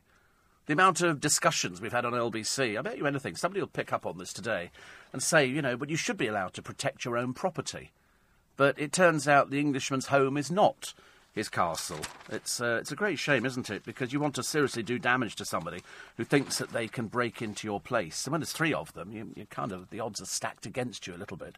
Uh, but he, as I say, he picked on absolutely the wrong person. Incidentally, if you're stressed, and I should imagine this week would be a week whereby many of us could say, yes, we have experienced stress. We know what, uh, what stress is. You need to go to a happy place. I don't know what a happy place is. Is this a place in your mind that you go to? Psychologists in New York say self generated, positive emotions help the brain widen its focus from a bad situation. So, in other words, you sort of you take yourself into a into a nice place. You know, perhaps uh, you can see a picture in front of you, which is snow-covered mountains in the distance and a field with a little river running through it, a bit like sort of Mary Poppins kind of look. But that's what you're supposed to do. Um, and and you take yourself into this place, and then you can calm yourself down. They're always giving you advice, aren't they? I'm never totally convinced that it works. Never totally convinced. And um, somebody says you've never heard of Carl Foggy Fogarty. No, we know who he is. He's the he's the motorcyclist. We're talking about the Jake Quickenden one. We've never heard of. Never heard of. As I say, I mean, nothing worse than putting somebody in a kitchen with poor old Brian. Your career's right behind you, isn't it, McFadden? and then people have to guess who it is. I mean, you wouldn't guess in a million years, unless, of course, somebody had been given them uh, little hints. Um, da, da, da, Kate says, I'm just wondering, do you enjoy reading? No. No, I'm not a. I do have books, but I tended to. After a while, I would I would collect all sorts of books. If you go through my my library, uh, I've got all sorts of books. Now I tend to have biographies and autobiographies and stuff like that. Or it'll be a book that I'm, I'm interested in. So on that huge house, you know, the one that uh, had been tunnelled underneath, the black, uh, black gold and everything else. And, um, and I bought a book on that because I was interested in the house and I bought, I'd rather have a documentary, I'd rather have a DVD with somebody showing me round, you know, beautiful country houses. And I saw one the other day and it was on forget what the country house was. Whatever it was, it was. And I remember thinking, oh, that's nice. Those I can watch. Those I can watch. Uh, Jan Moir talks about little poor old Kelly, uh, Kelly, what's her face, and uh, she's a she's a pin-up girl, Kelly Brook. Uh, but obviously the career's gone a bit awry at the moment, so she's now. Uh, she's done Piranha 3D, Celebrity Gardener, and Strictly Come Dancing, and she's decided that she's going to be gardener and uh, she's uh, proving, I suppose, that 37 year old former sex bombs never die or go away. Uh, she thinks she could do a television gardening show, possibly with Monty Don. Poor Monty, what has he done to deserve that? Nothing at all. For years he's looked quite happy, pottering amongst his uh, begonias. Now there's no peace. The former model claims that she loves gardening, and it's now her full time hobby. Uh, I think that means, says Jan Moir, that she's repotted a houseplant from Homebase last week. But watch this space. I'm sure it won't be too long before we're seeing more of Kelly's bulbs on daytime television. Yeah, it's just trying to reinvent somebody. But uh, as I say, another one there who's. Um, it's a little bit, little bit tedious. You know, the very idea that she thinks she can be a gardener. I shouldn't imagine she's got the faintest idea. You know, you, you have to have a passion for it. She never mentioned it before, so I presume it isn't. Uh, it isn't there as well. Um, Jan Moir says that they mean well, but do celebrity condolences help any more? No, but it draws attention to it, I think, Jan. She's talking here uh, amid all the horror. Uh, it was oddly cheering to see that the maimed and injured children looked genuinely thrilled to meet the Queen in her little chirpy orange hat. But it's the Queen. It's, it's probably somebody they've only ever heard about. and they've never actually met her. They've never seen her before. So when they actually meet the Queen, it's the Queen of England. I would have thought that meant a lot. And at her age, you know, to actually go out there and, and chat to people was nice. I've noticed a couple of the nurses not actually curtsying, which they should be doing. But you know, that's so that's that's nitpicking, isn't it? But she talks to people. She's genuinely interested. That's the one thing you can say about her. There's no faults with her at all. She goes out there and and she does her thing, and whether she stays for an hour or 15, 20 minutes, you know, she's done her her little bit, and she's she's walking for goodness sake. I mean, that in itself, I mean, I struggle. But uh, th- there is the hat. So she's got a blue the blue outfit and an orange hat. You'd have thought a blue hat, wouldn't you, really? But then I suppose she looks a little bit too like she's on the campaign trail and she's going out there. to So she went, um, I think orange hat, ma'am. You think so? Yes, apparently so. Yes, people will be talking about it. That's Steve Allen will be mentioning on his radio programme. Guaranteed, sure as God made little apples.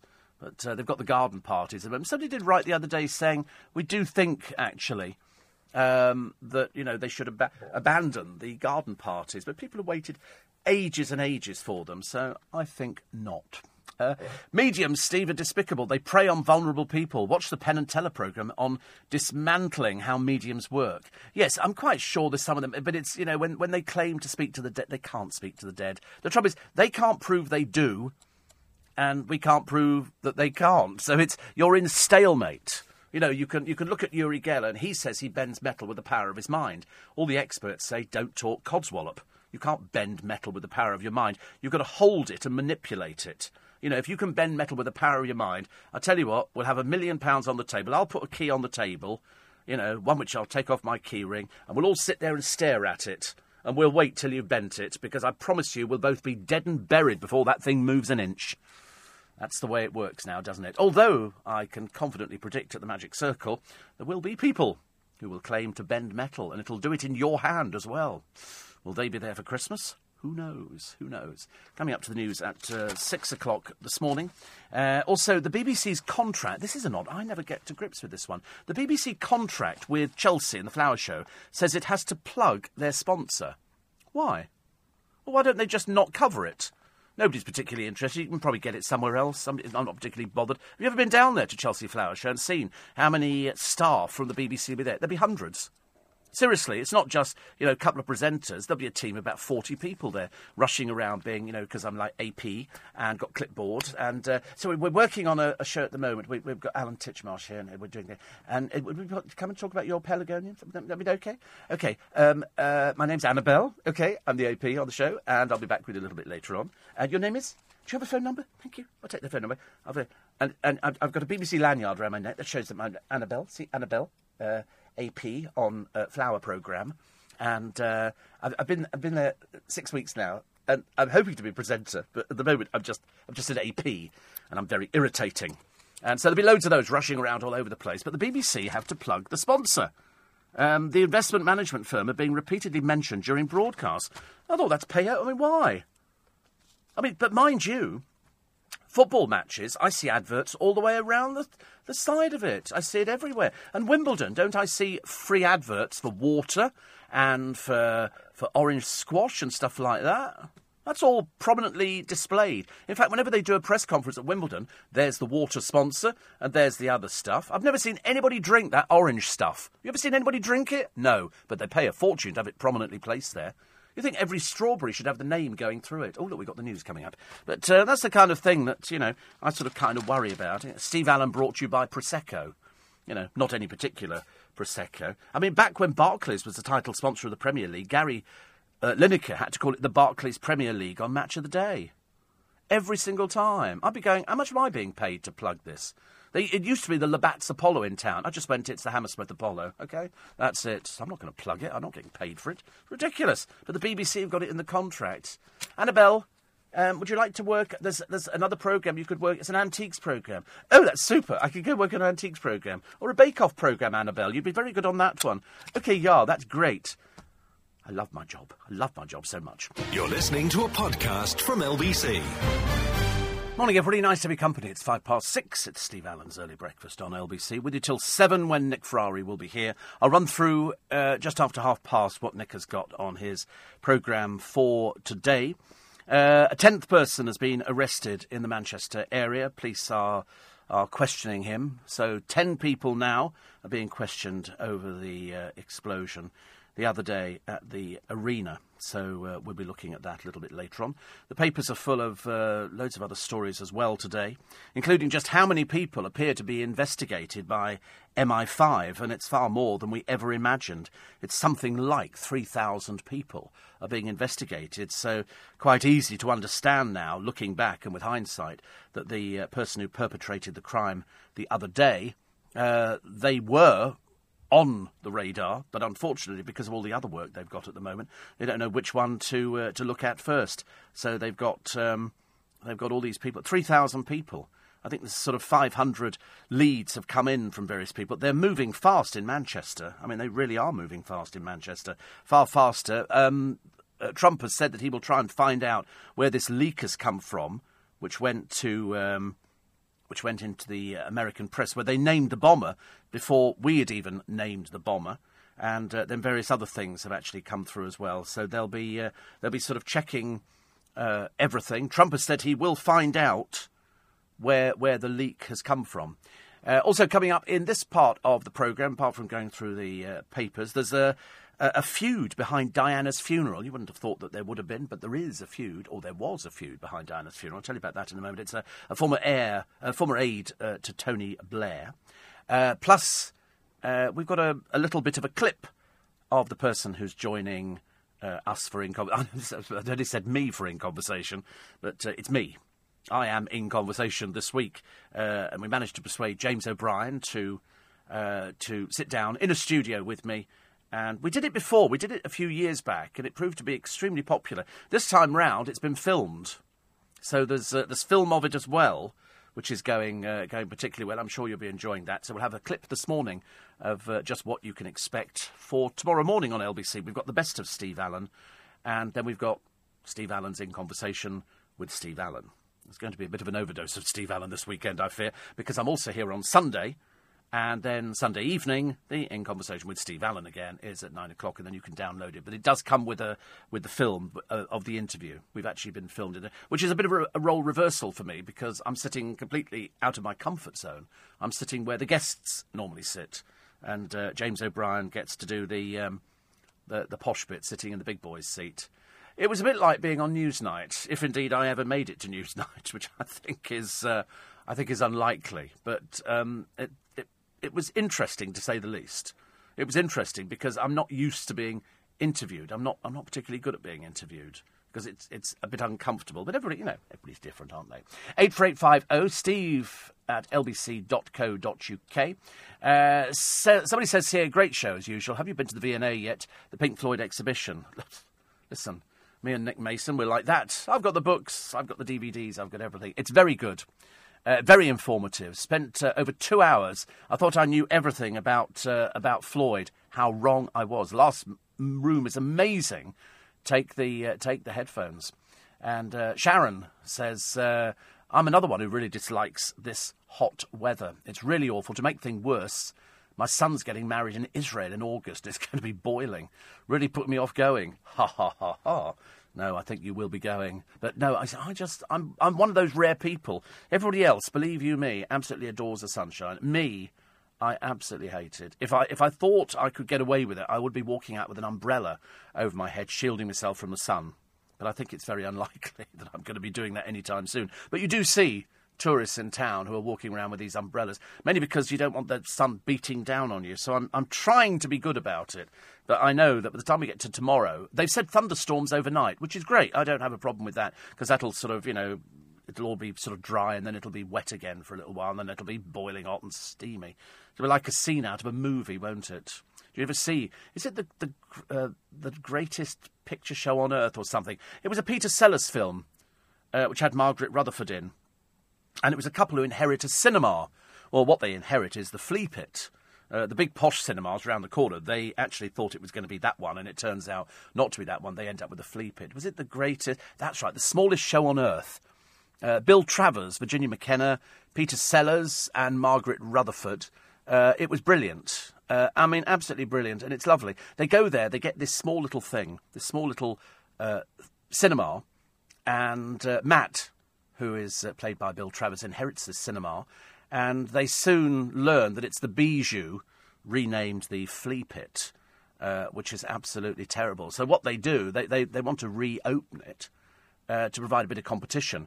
And they start showing films. But when, when, when they have a film that's set in the desert, they decide to ramp the heating up inside the cinema. So everybody's sweating, buckets watching this film, and the people, the characters on the screen. And what they then do is they go for the interval and then, then rush in there and sell ice creams and ice lollies and everything else. It's really good. It's a nice, nice little film. And it always reminds me of people working in heat. And as I say, not for me. Not for me. Uh, but um, but good film anyway. Good film. Virginia McKenna, Margaret Rutherford is just uh, mad as Mrs. Fazakerley, who sits in the box office taking the tickets and also doubles up as selling ice creams and everything else. They've got it all sussed out, sort of. They've sort of got it sussed out. Uh, Leslie Phillips is also in it. Francis de Wolff. Sid James pops up as well, as he pops up in loads and loads of films. So it's all good stuff. Another one of those recommendating films for those people. I'm going to tell you um, about the the feud behind Diana's funeral. This is an odd one. This has only just come to light. Uh, this is uh, Angie Hunter, Tony Blair's head of government relations, and his former gatekeeper at Number 10, has spoken publicly for the first time about the aftermath of Diana's death laying bare the tensions that arose between the different factions in the run up to Diana's funeral. She remembers her first conversation with the PM following the news of Diana's fatal car crash. And um, the most tension in the room uh, always came from Charles Spencer's people. The programme will claim Earl Spencer wanted to walk alone behind Diana's coffin, but the royal advisers weren't happy. Prince Charles was adamant that he also wanted to walk behind it, but the rest of the funeral team felt that William and Harry, then 15 and 12, should be there too. However, William was refusing to join the procession, saying he wanted to grieve privately. Hoping to persuade William to change his mind, five days before the funeral, the team set up a telephone conference call with Balmoral via a big loudspeaker box on their conference table. Uh, I can remember, it sends a tingle up my back, actually, says Hunter. We were all talking about how William and Harry should get involved, and suddenly from this box came Prince Philip's voice. We hadn't really heard from him before, but he was really anguished. It's about the boys, he cried. They've lost their mother. I thought, my God, there's a bit of suffering going on up there. When Hunter's husband, Adam Boulton, wrote about the same episode in his 2008 memoir, he recalled that Prince Philip actually used a profanity. So exasperated was he by Downing Street's attempt to dictate the roles that William and Harry should play at the funeral. Meanwhile, Diana's chauffeur, Colin Tebbutt, also talks on camera for the first time about what really happened in the hospital room when he and uh, the butler, Paul Burrell, arrived in Paris to collect her body. He says, I was worried about the room, which was very, very hot. We looked up at the window above the princess's bed and could see people on rooftops trying to take pictures. It didn't seem as if they knew which room to look for at that stage, and I asked for blankets to hang up at the window so nobody could see in. That made the room even hotter, so Tebbutt placed fans all around the princess's body to keep her cool. He said, I noticed that her hair was moving, which was from the breeze from the fans, but for just a fraction of a second I thought, is she alive? He said, having been on top of everything until then, I had to turn away and take 30 seconds to myself as a personal, emotional moment. I'm not sure if we should know things like that. I'm really not sure. I repeated it to you because it's coming up in a in a television program which you'll be seeing. I think it goes on uh, Channel Five, and it's called Diana's Seven Days That Shook the Windsors because they've made films about it, haven't they? Uh, they've shown. I think the, the film The Queen also had exactly the same thing, where they're going, you know, they they want you to come back down to London, and the Queen and the royal family weren't keen. She was on holiday, and uh, it took the newspaper, and I remember it to this day. The newspapers going, you need to come down to London. It's as simple as that. You know, there are people grieving down here in London. They hadn't even flown the flag at half mast, so they had to change everything. Oh, by the way, quick aside, changing the uh, changing the goalposts yet again. The smallest show on earth, Leslie Phillips, hello, is, uh, is still with us. He's 93. He got married for the third time in December 2013, but uh, he's not been too well since then. Probably the exhaustion, I should imagine. He's 93. Can't expect somebody to sort of bounce around like Tigger, can you? But uh, Leslie Phillips still with us, and uh, I've got him in so many films: Superman, Super Superman. So uh, 90 free. After the break, we'll have a listen to a little bit of that special edition of In Conversation we've got coming up for you this bank holiday weekend as I get to the O'Brien treatment. Ooh, scary times, ladies and gentlemen, scary times. You're listening to a podcast from LBC. Morning, everybody. 20 minutes past six. Did you know that if you are driving a van, here's a little known uh, rule you might not be aware of, on a single carriageway, it's illegal to drive at more than 50 miles an hour. Okay. Did you also know that uh, because vans that aren't car derived must not exceed 50 miles an hour on a single carriageway, 60 miles an hour on a dual carriageway, and 70 on a motorway. I mean, I can understand that. I get cars, pa- I get vans passing me. I didn't even think they were supposed to be in the overtaking lane. I really didn't. But uh, it's very interesting. All these different rules. You know, between 11:30 at night and 7 in the morning in a built-up area, you're not allowed to hoot. Beep beep. You're not allowed to do that. It's illegal. You're also not allowed to drive on the pavement unless you're turning into a driveway. You're also not allowed to park within 10 metres of a junction.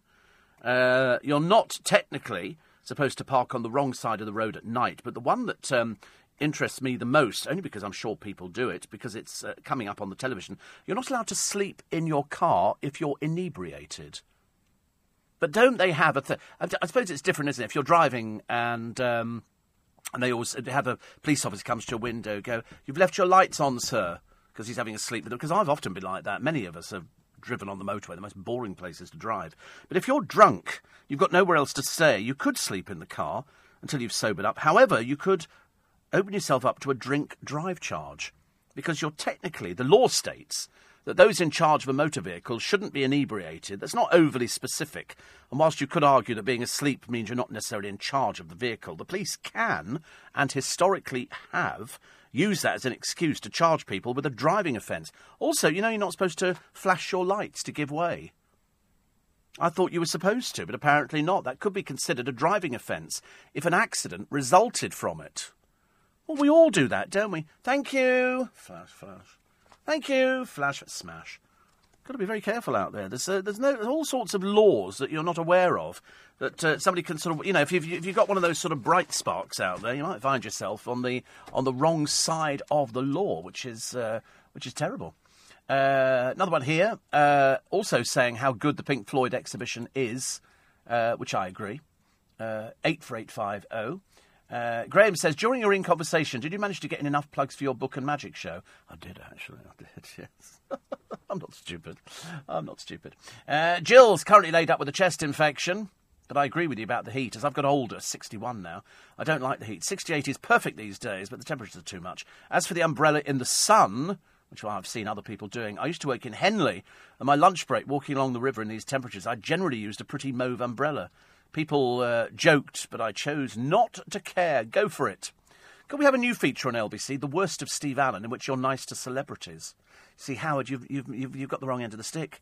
You're assuming these people are celebrities, as opposed to Z-list people from a reality show. They're not celebrities. I mean, obviously, in your mind, they might be, actually.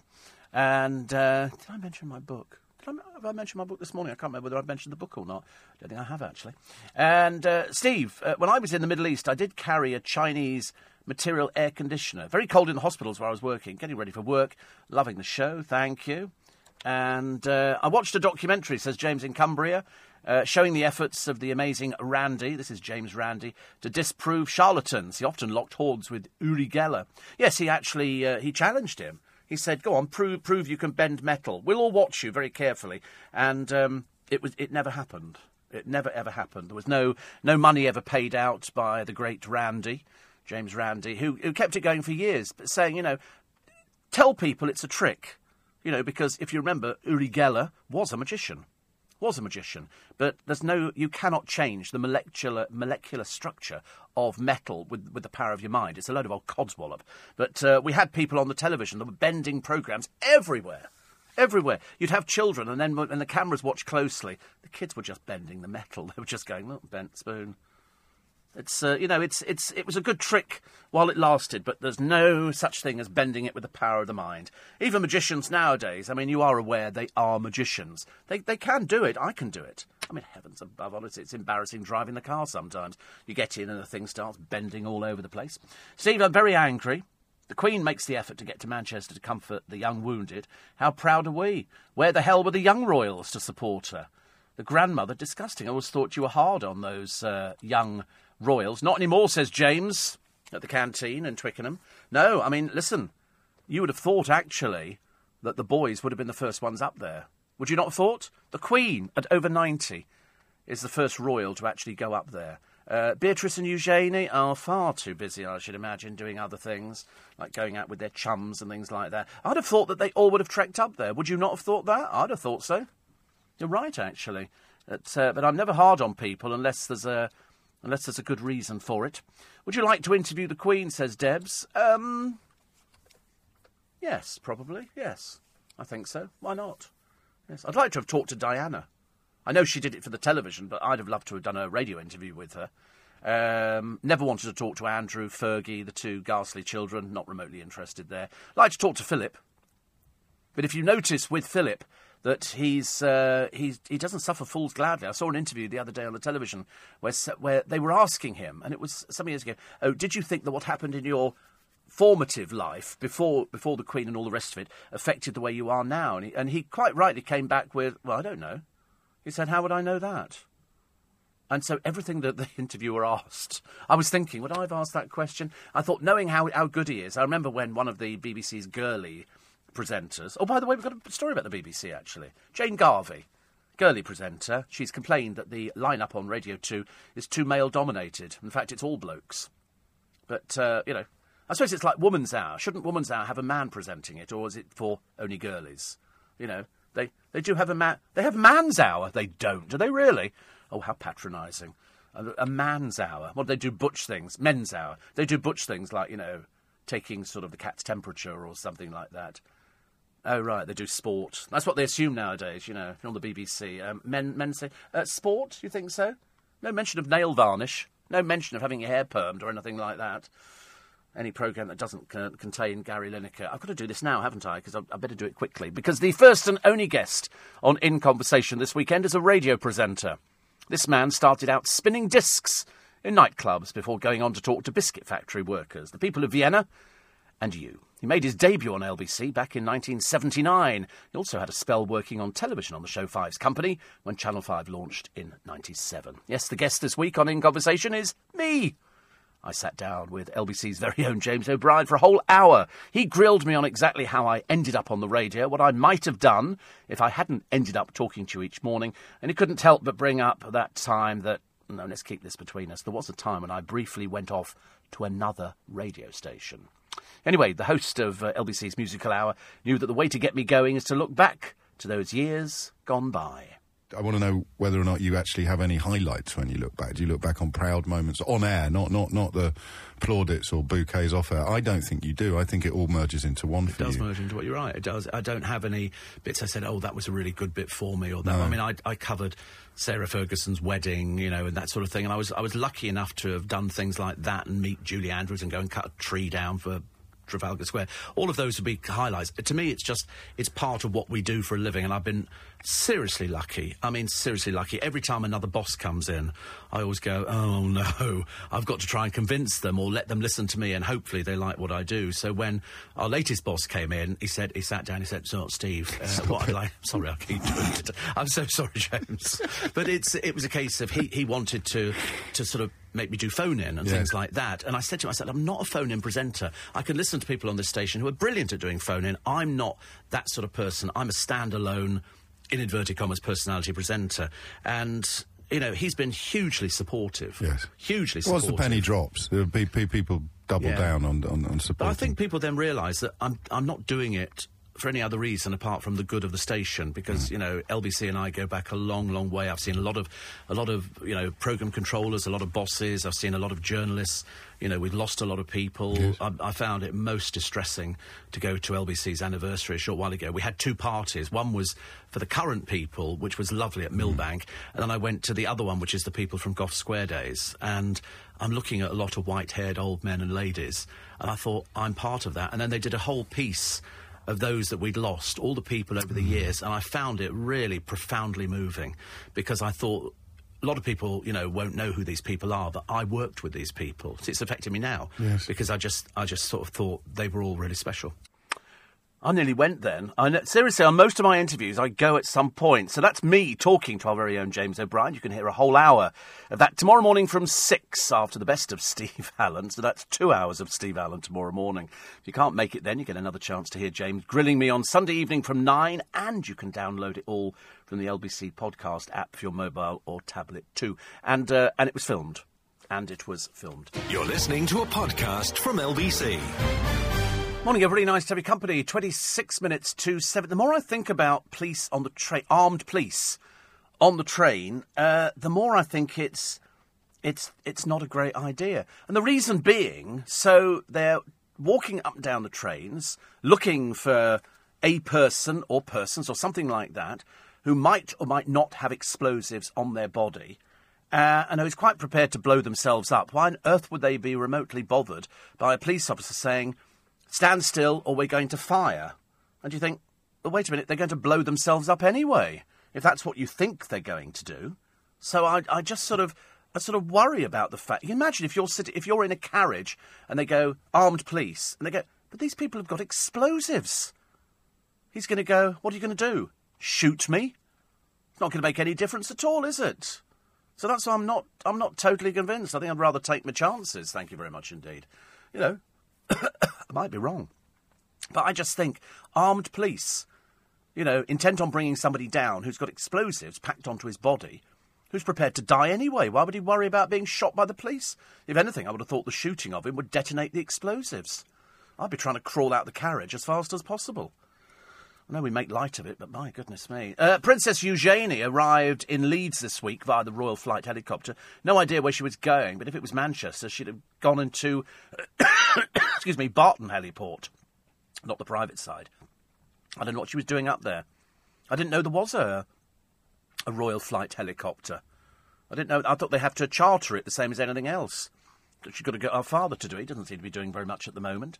Uh, read the hot weather in the hats. I expect. Um, Steve, the Chirozzi producer, will be fashioning a knitted sombrero. Do you know, the Australians don't seem to be particularly bothered by the heat. I don't know why it is. Apparently, in Berlin, all the cars have to be parked on the street facing the same way. Well, that's, it makes perfect sense to me. Uh, somebody says apparently if you don't put your keys in the ignition and you sleep in the passenger seat, you're okay. I don't. I'm still not uh, not sure about it. It depends if the police want to. Who's going to remember that? You're sleeping in your car and you think, oh, I must take the keys out and I'll sleep in the in the uh, in the passenger side. Uh, Paul says Rachel Tame, an ex-model, Kim Wilde, ex-pop star, both became TV gardeners. Why not Kelly? Because she's boring. Okay. Want any more? Any more reasons? She's just clutching at straw. She doesn't know anything about gardening. As I say, she's probably got a B and Q plant, and she's gone, oh, plant.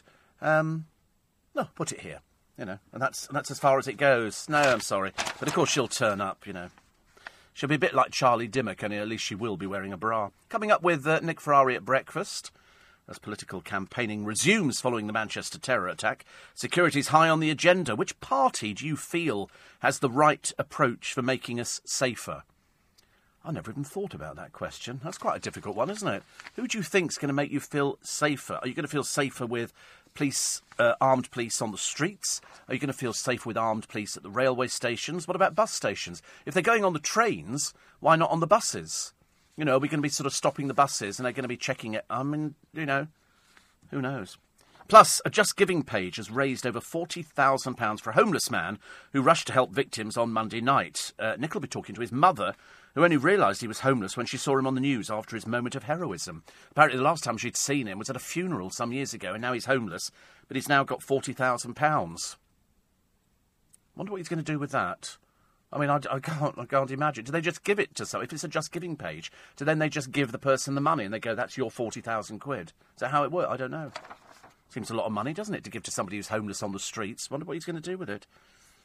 That's with Nick Ferrari at breakfast this morning from seven on LBC. Apparently, the co-owner of West Ham United FC will pay his rent for the next months too. That's David Sullivan who's the uh, the former porn baron. Actually, I like David Sullivan. I, I, seriously, he's helped us out on numerous occasions. We did a big uh, auction some years ago, and he was he was very generous, very generous. A listener to LBC, and of course, employed one of our former uh, sales people Karren Brady came from uh, from LBC's sales team, and uh, David was the one who had employed her in the first place. He obviously spotted her uh, her talent. Uh, 84850 steve at lbc.co.uk. I like lighter moments occasionally on this programme. Uh, Simon has been reading, I don't know if you've seen this story in the paper, about the Egyptian pyramids, the latest archaeological dig which has taken place, I think, in the Valley of the Kings. They found a new mummy. Uh, this one, though, unusual, unlike any of the other ones. This one's covered in nuts and chocolates. It's believed to be a Pharaoh Rocher. I'm going to bring myself to tell it. It's just such a stupid line, isn't it? But dear God, I tell you, if you can't smile on odd occasions, where would we be? I've often said, where would we be without a laugh, ladies and gentlemen? Here, every morning, four till seven. Oh, the incidentally, the Whitechapel Bell Foundry uh, closing, but they're moving. They're moving. They're hoping to move to more premises. They've been in this one for about 250 years. So the foundry will close. The building sold. Please, not a coffee shop. Please tell me not a coffee shop or flats. That's what we do nowadays, isn't it? And uh, negotiations for the future ownership of the business are underway, so that's uh, good news. I mean, they've been there for years. On this particular site, 250 years, they're probably right that it moved.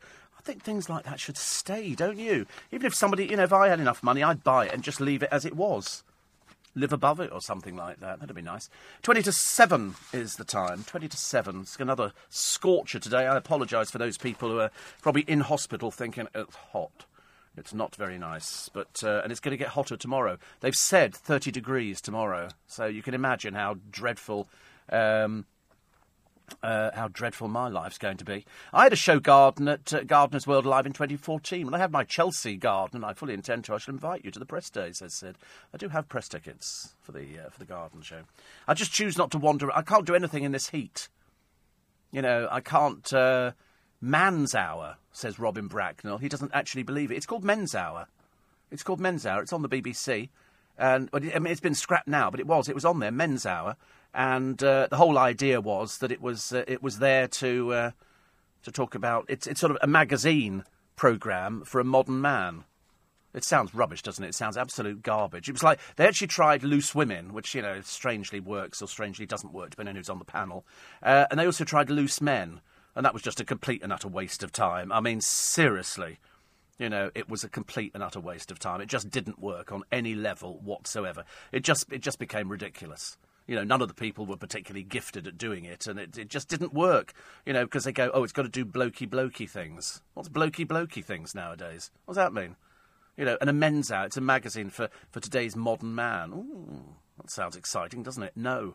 It's patronising. See, women are all right talking about themselves and makeup. You know, you've only got to watch QVC for anything longer than 10 minutes to realise that the whole station is geared to women. You know, there are a couple of gay men working on there and a couple of heterosexual men, but they're a bit few and far between. It's mainly women because they're mainly dealing with makeup and skincare. And sometimes some of the butch men have to talk about makeup and jewellery, and they, they, they're just not very good at it. But it's, it's marginally better than watching the overexcitable presenters on any of the channels that sell jewellery because there is one girl on there. You've got to watch her. I mean, she's quite clearly not the full ticket at all. She jumps up and down with excitement, and all she used to do was turn cards for Bruce Forsyth. I thought that was maybe taxing her a little bit. But when she describes jewellery and rubbish jewellery and things, I mean, I just fall apart laughing. It's seriously, it's one of the funniest things I've ever seen on the television. Uh, the Daily Mail this morning: fashion battle of the first ladies. This is Brigitte Macron and Melania Trump. I think Melania comes off better you know, because I think she was a model before, so she knows how to how to sort of stand one one foot just in front of the other one and turn your body slightly. There you go. That. I've tried to perfect that look myself for any uh, any uh, any photographs that might might be, t- but it doesn't work. Doesn't work. MI5 revealed they're probing five probing 500 active plots. There's about 3,000 people involved in this one, so. Um, I think it's it's it's like fighting a never-ending battle, but we will win. We're not going to lose on this one. There is no losing. It's a win-win for us all the way through. You know, they end up dying, and uh, and we and we rejoice, probably with their families as well. Actually, trash taking out the trash. Say the Daily Star, the Manchester Terror. This uh, this bomber calmly wheeling his bins before going out and killing children. As I say, but he's gone straight to hell. He's just, uh, he's just, uh, you know, what they would effectively call up there a loony, I suppose, but uh, a dangerous loony. But as I say, they don't win. Lockdown Britain, say the Daily Mirror. Bank holiday bomb alert. Hospitals warned to prepare for the worst. Whether or not they think that the hospital is a target, or whether or not they think that people will be taken to hospital, I don't know. They have said that uh, that you know hospitals could be targeted. I would think this weekend there's probably loads of things. If they're putting people on trains, they obviously think that you know whoever is going to perpetrate a crime like this is going to be travelling on a train. As opposed to just walking up the stairs to a station, we've got, you know, you've only got, you could cause mayhem, couldn't you? Even in London and anywhere else, by just setting off two or three bombs. That's what that's what could happen. And if somebody wants to drive a car into something, they apparently uh, appear to be fairly free to do it. Because if they're not on the radar, then the police aren't watching them anyway. But I just worry about police on the trains armed with guns. It's lovely and it's great to see, and I applaud them because I think you know we should have armed police on the streets. I just don't understand the point of if there's going to be somebody sitting on a train who's got a bomb strapped to them. The thought of the police going, "Put down your weapon." He's got a bomb strapped to him. What's he going to be doing? Going, "Go on, shoot me." They want to die. They want to die. They don't care who they take with them. So I don't, don't really think it's the uh, the best idea. The Sun, um, the hunt for two more devices. They've got a picture of this flat that the suicide bomber Salman Abedi building his deadly device. Uh, he was seventy five quid a night. How did he finance that? He was only working at a bakery. Where'd that money come from? Seventy five quid a night. Dear me. Uh, the Times. Tory lead cut to five points as Corbyn closes in on May. So they say Theresa May's poll lead has fallen to five points a fortnight before the general election. A YouGov poll for the Times puts Labour on 38% of the vote, up three points. So Conservatives 43, down one. Labour 38, up three. Whether it changes, I don't know. You're the only ones that have to uh, decide that. Uh, the bomber plan for a year dormant bank fund used to buy shrapnel. Where did he get this money from? I don't. Did it come from his father or something? He's a baker. Seventy-five quid a night for this room. And uh, Euston Station. Oh, schools cancelled trips to the capital yesterday. Well, that's not going to help, is it? It's not going to change anything. You're going to put the fear of God into people. But uh, armed officers. There appears to be three of them on this uh, train, and I just don't understand. They, they've got these weapons as I say, I mean, I can't understand it. So if you if you if you're hell bent on committing an atrocity and you've strapped bombs to you and you've got a detonator in your pocket or somebody's a remote detonator and you're sitting on a train, what would be the point of that? And somebody's somebody's standing in front of you with a gun saying, "Put your weapons down." They've got things strapped to them. I'm assuming it's not visible. Otherwise, you'd go, "Excuse me, I think there's somebody just walked in." You know, it's not visible. It's going to be hidden, isn't it? That's what they do. Whether or not he was wearing it or it was in a rucksack, I don't know. I really don't know. I'm sure eventually all of this will will emerge. You're listening to a podcast from LBC. 10 to 7, very nearly 11 minutes to 7, give or take a second. And um, somebody else who says, I really don't uh, like the heat. And somebody says, men's hour. Now I get it. You're right. It does sound like rubbish, Steve. Glad I never heard or saw it. Yes, I mean, they, they did it. I just think it's sort of, it, it works for, for women and woman's hour has been going for ages and ages. I think with sort of Jenny Murray, but it's but men's hour just sounds a bit sim. It just doesn't sound right, does it? What sort of man is going to be sitting there thinking, "Oh, a program just all for us"? How dull is that going to be? As I say, it didn't work with loose men. That just looked ridiculous. Greg says one of my mates was worse swear after a night in the pub, so he decided to push his motorbike from the road outside to the car park for safekeeping. He got stopped by the police and lost his licence for a year. Yes, because you'd be drunk in charge of a motorbike, wouldn't you? Whether you were actually on it, you were pushing it, and you've got the keys. So I, I would think that would be uh, the reason. It's very easy to get caught by the police now. It depends how lenient they're, they're thinking, isn't it? You know, they uh, people people do f- forget about things. And let's face it, if you can't stop people who are going to be um, who are going to be on their telephone in their car you know, you'll never find it. I was watching a big lorry the other day, one of those big delivery lorries. The bloke sitting in the cab, he's smoking. I didn't think you were allowed to smoke in the cab, but they do it all the time. All the time. Uh, 84850, Philip says suicide bombers are shot in the head to stop them detonating. How's that going to stop somebody? I don't think it's going to stop anybody at all. They've generally got the. They don't have to reach in front of them to push this thing, it'll be in the pocket. They just push it. It's as simple as that. If terrorists attack with guns, we need armed police, says Philip. I don't. Th- well, but they're not using guns, are they? They're using explosives. I don't even know where you get explosives from. Is there a catalogue or something out there? Where does it come from? Where does it come from? I can understand where you go out and you get nails and stuff like that, but where do you get explosives from? I know you get guns.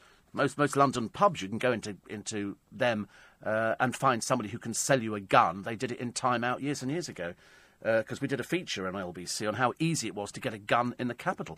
But if you went out and said to somebody, I don't want a gun, but I'd like explosives, could you get explosives? I don't, I don't quite understand how it works, but I'm sure somebody will be able to tell me. Uh, Steve, everybody's forgetting suicide bombers aren't the only threat. Maniacs with guns and knives are a threat. They could get on a train. I don't see why they would, because they're going to, they're going to end up being caught, aren't they? If you're on a train, there's a limit to where you can go on a train. You can't exactly throw yourself out the door because you can't open the doors when the thing's moving, and the windows don't open now anyway. They've had loads of things like that. The uh, the Prince Andrew uh, story is in a few of the papers for today. This is uh, the fact he's been spared embarrassment after a. And you remember the case some time ago. It was um, Jeffrey Epstein was the person in question, and there was a teen girl who claimed that she'd been used as some sort of sex slave, um, and Prince Andrew. Uh, got dragged into this. Uh, Jeffrey Epstein, I believe, is a friend or was a friend of Prince Andrew's. But anyway, it's been settled out of court. Um, this girl here, um, she settled her lawsuit. Uh, Jeffrey Epstein has settled her lawsuit against the woman she claims recruited her. Um, and so they've they say we're happy to settle this matter without the need for a trial because it probably could have cost an absolute fortune. This is Virginia Roberts, the woman who claimed she was an underage sex slave for the perverted financier Jeffrey Epstein, has now settled this lawsuit. So I suppose that actually uh, made it a lot easier. I mean, the two women were due to see each other in court on Wednesday. Robert's lawyers had recently persuaded a judge to throw out a motion that would have prevented her from suing Epstein's one time girlfriend for defamation. And so the decision has cleared the way, or had cleared the way, for the civil case to go ahead in New York. It was all very, very odd. And uh, I think um, the defamation suit alleged that Maxwell instructed her spokesman to attack Robert's honesty and truthfulness and accuse her of lying. A, it, it was a bizarre story. I mean, absolutely a bizarre story. I can remember it. It was all to do with somebody who claimed she was passed around among his friends for underage sex, and, and so it went on. And it was it just the whole thing just developed. So now it's been settled out of court, which saves the need for it to go to court.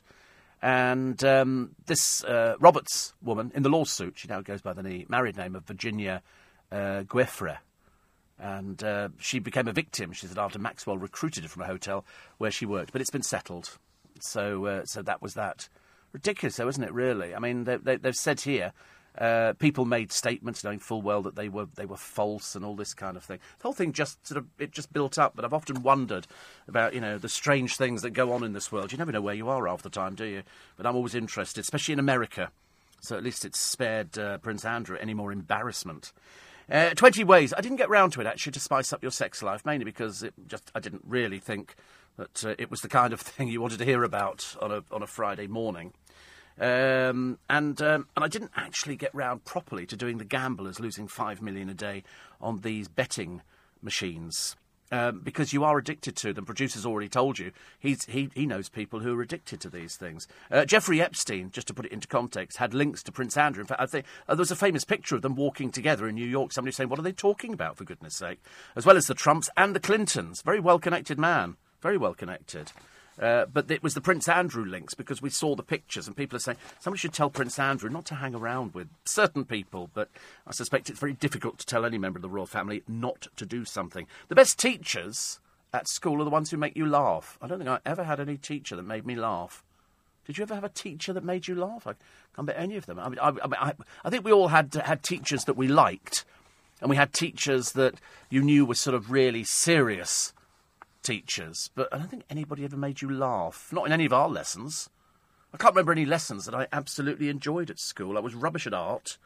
I could never do that. At one time in art, don't ask me why, we made stained glass windows out of coloured paper kind of thing, uh, cellophane, coloured cellophane. So you had to cut it out. At one point, we also had to write the letters of the alphabet into boxes so it was perfectly why? I've got no idea. I had no intention of being a sign writer. I wasn't remotely interested. As indeed I shall explain to uh, James O'Brien tomorrow morning at 6 on LBC. In fact, I think actually if I was going to go back to anything, it would be retail, because I quite enjoyed retail. Shame it doesn't pay the right money, but I mean, it's, uh, it's, it's very worthwhile. I loved it. I thought it was absolutely great. Much greater than the weather we're going to get. Uh, why do we prefer plastic to cash? I've got no idea. I'm completely the opposite. I'm a cash person. I don't like cards. I don't want to use plastic. I don't like that. I like to keep a tab on what I've got. So if I've got money on me, then I can pay for something. I don't, I don't put it on plastic because then the bill comes in and you go, what the dickens have I spent here? Definitely don't want to do that. Uh, Simon Cowell, not the one who reads the news. That's that's Simon Conway. Okay, just I put that straight because I keep forgetting and getting it wrong. He's axed Britain's Got Talent fakers. These are people who come from circuses and everything. I mean, like he doesn't. It's his program. It's his program. How would he not know?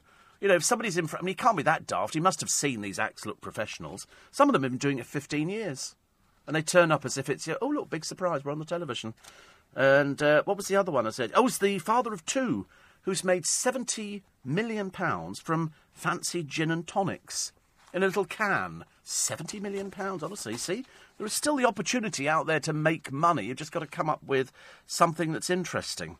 Um, and that's about it. Hospital overcrowding. 91% of beds are filled at the moment.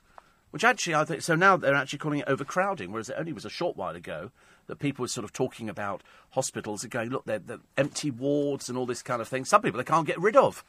They seem to become institutionalised. They just want to be there as well. Um, and uh, Katy Perry's payday to do the American Idol, 19.3 million pounds, I think, to do it. That's a heck of a lot of money. Must have a word with my boss. Uh, the Guardian this morning May technology giants must lead the fight against extremism. The accomplices to the Manchester bombing may still be at large. And uh, Republican charged for body slam on Guardian reporter. This is a Republican politician running for office in Montana, has been charged after being accused of assaulting a Guardian reporter, breaking his glasses and shouting, Get the hell out of here. And he's just won the election. They're lovely, aren't they? I tell you, people are just so kind nowadays. Body slamming. Uh, double whammy for Rooney as Old Trafford exit nears and England door closes. China, we think, for him. They're going to love his hair. They're going to love his hair. I think his hair's going to arrive before him, probably in a jiffy bag. Uh, Corbyn, UK wars to blame for terror. So it's our fault for going into wars, and that's the way it works. And that's it for today. Thank you so much for your company this week. It's been the week from hell. I think there'll be nobody who'd be denying that one. I'm back with you tomorrow morning with the best of Steve Allen between five and six, and in conversation. And this week it's just one person. It's me in conversation with James O'Brien talking to me. And it's available on uh, the LBC website as well because we've filmed it. You can listen to LBC whenever you want. Download that free LBC app for your mobile or tablet. Never miss a moment. I've got a free podcast coming up for you very, very shortly. Leading Britain's Conversation at 10. It's the other man who'll be on LBC all seven days this week. That's James O'Brien. But up next, with breakfast, Nick Ferrari. If you enjoyed this podcast, listen to Steve Allen live from 4am Monday to Friday and Saturday and Sunday from 5am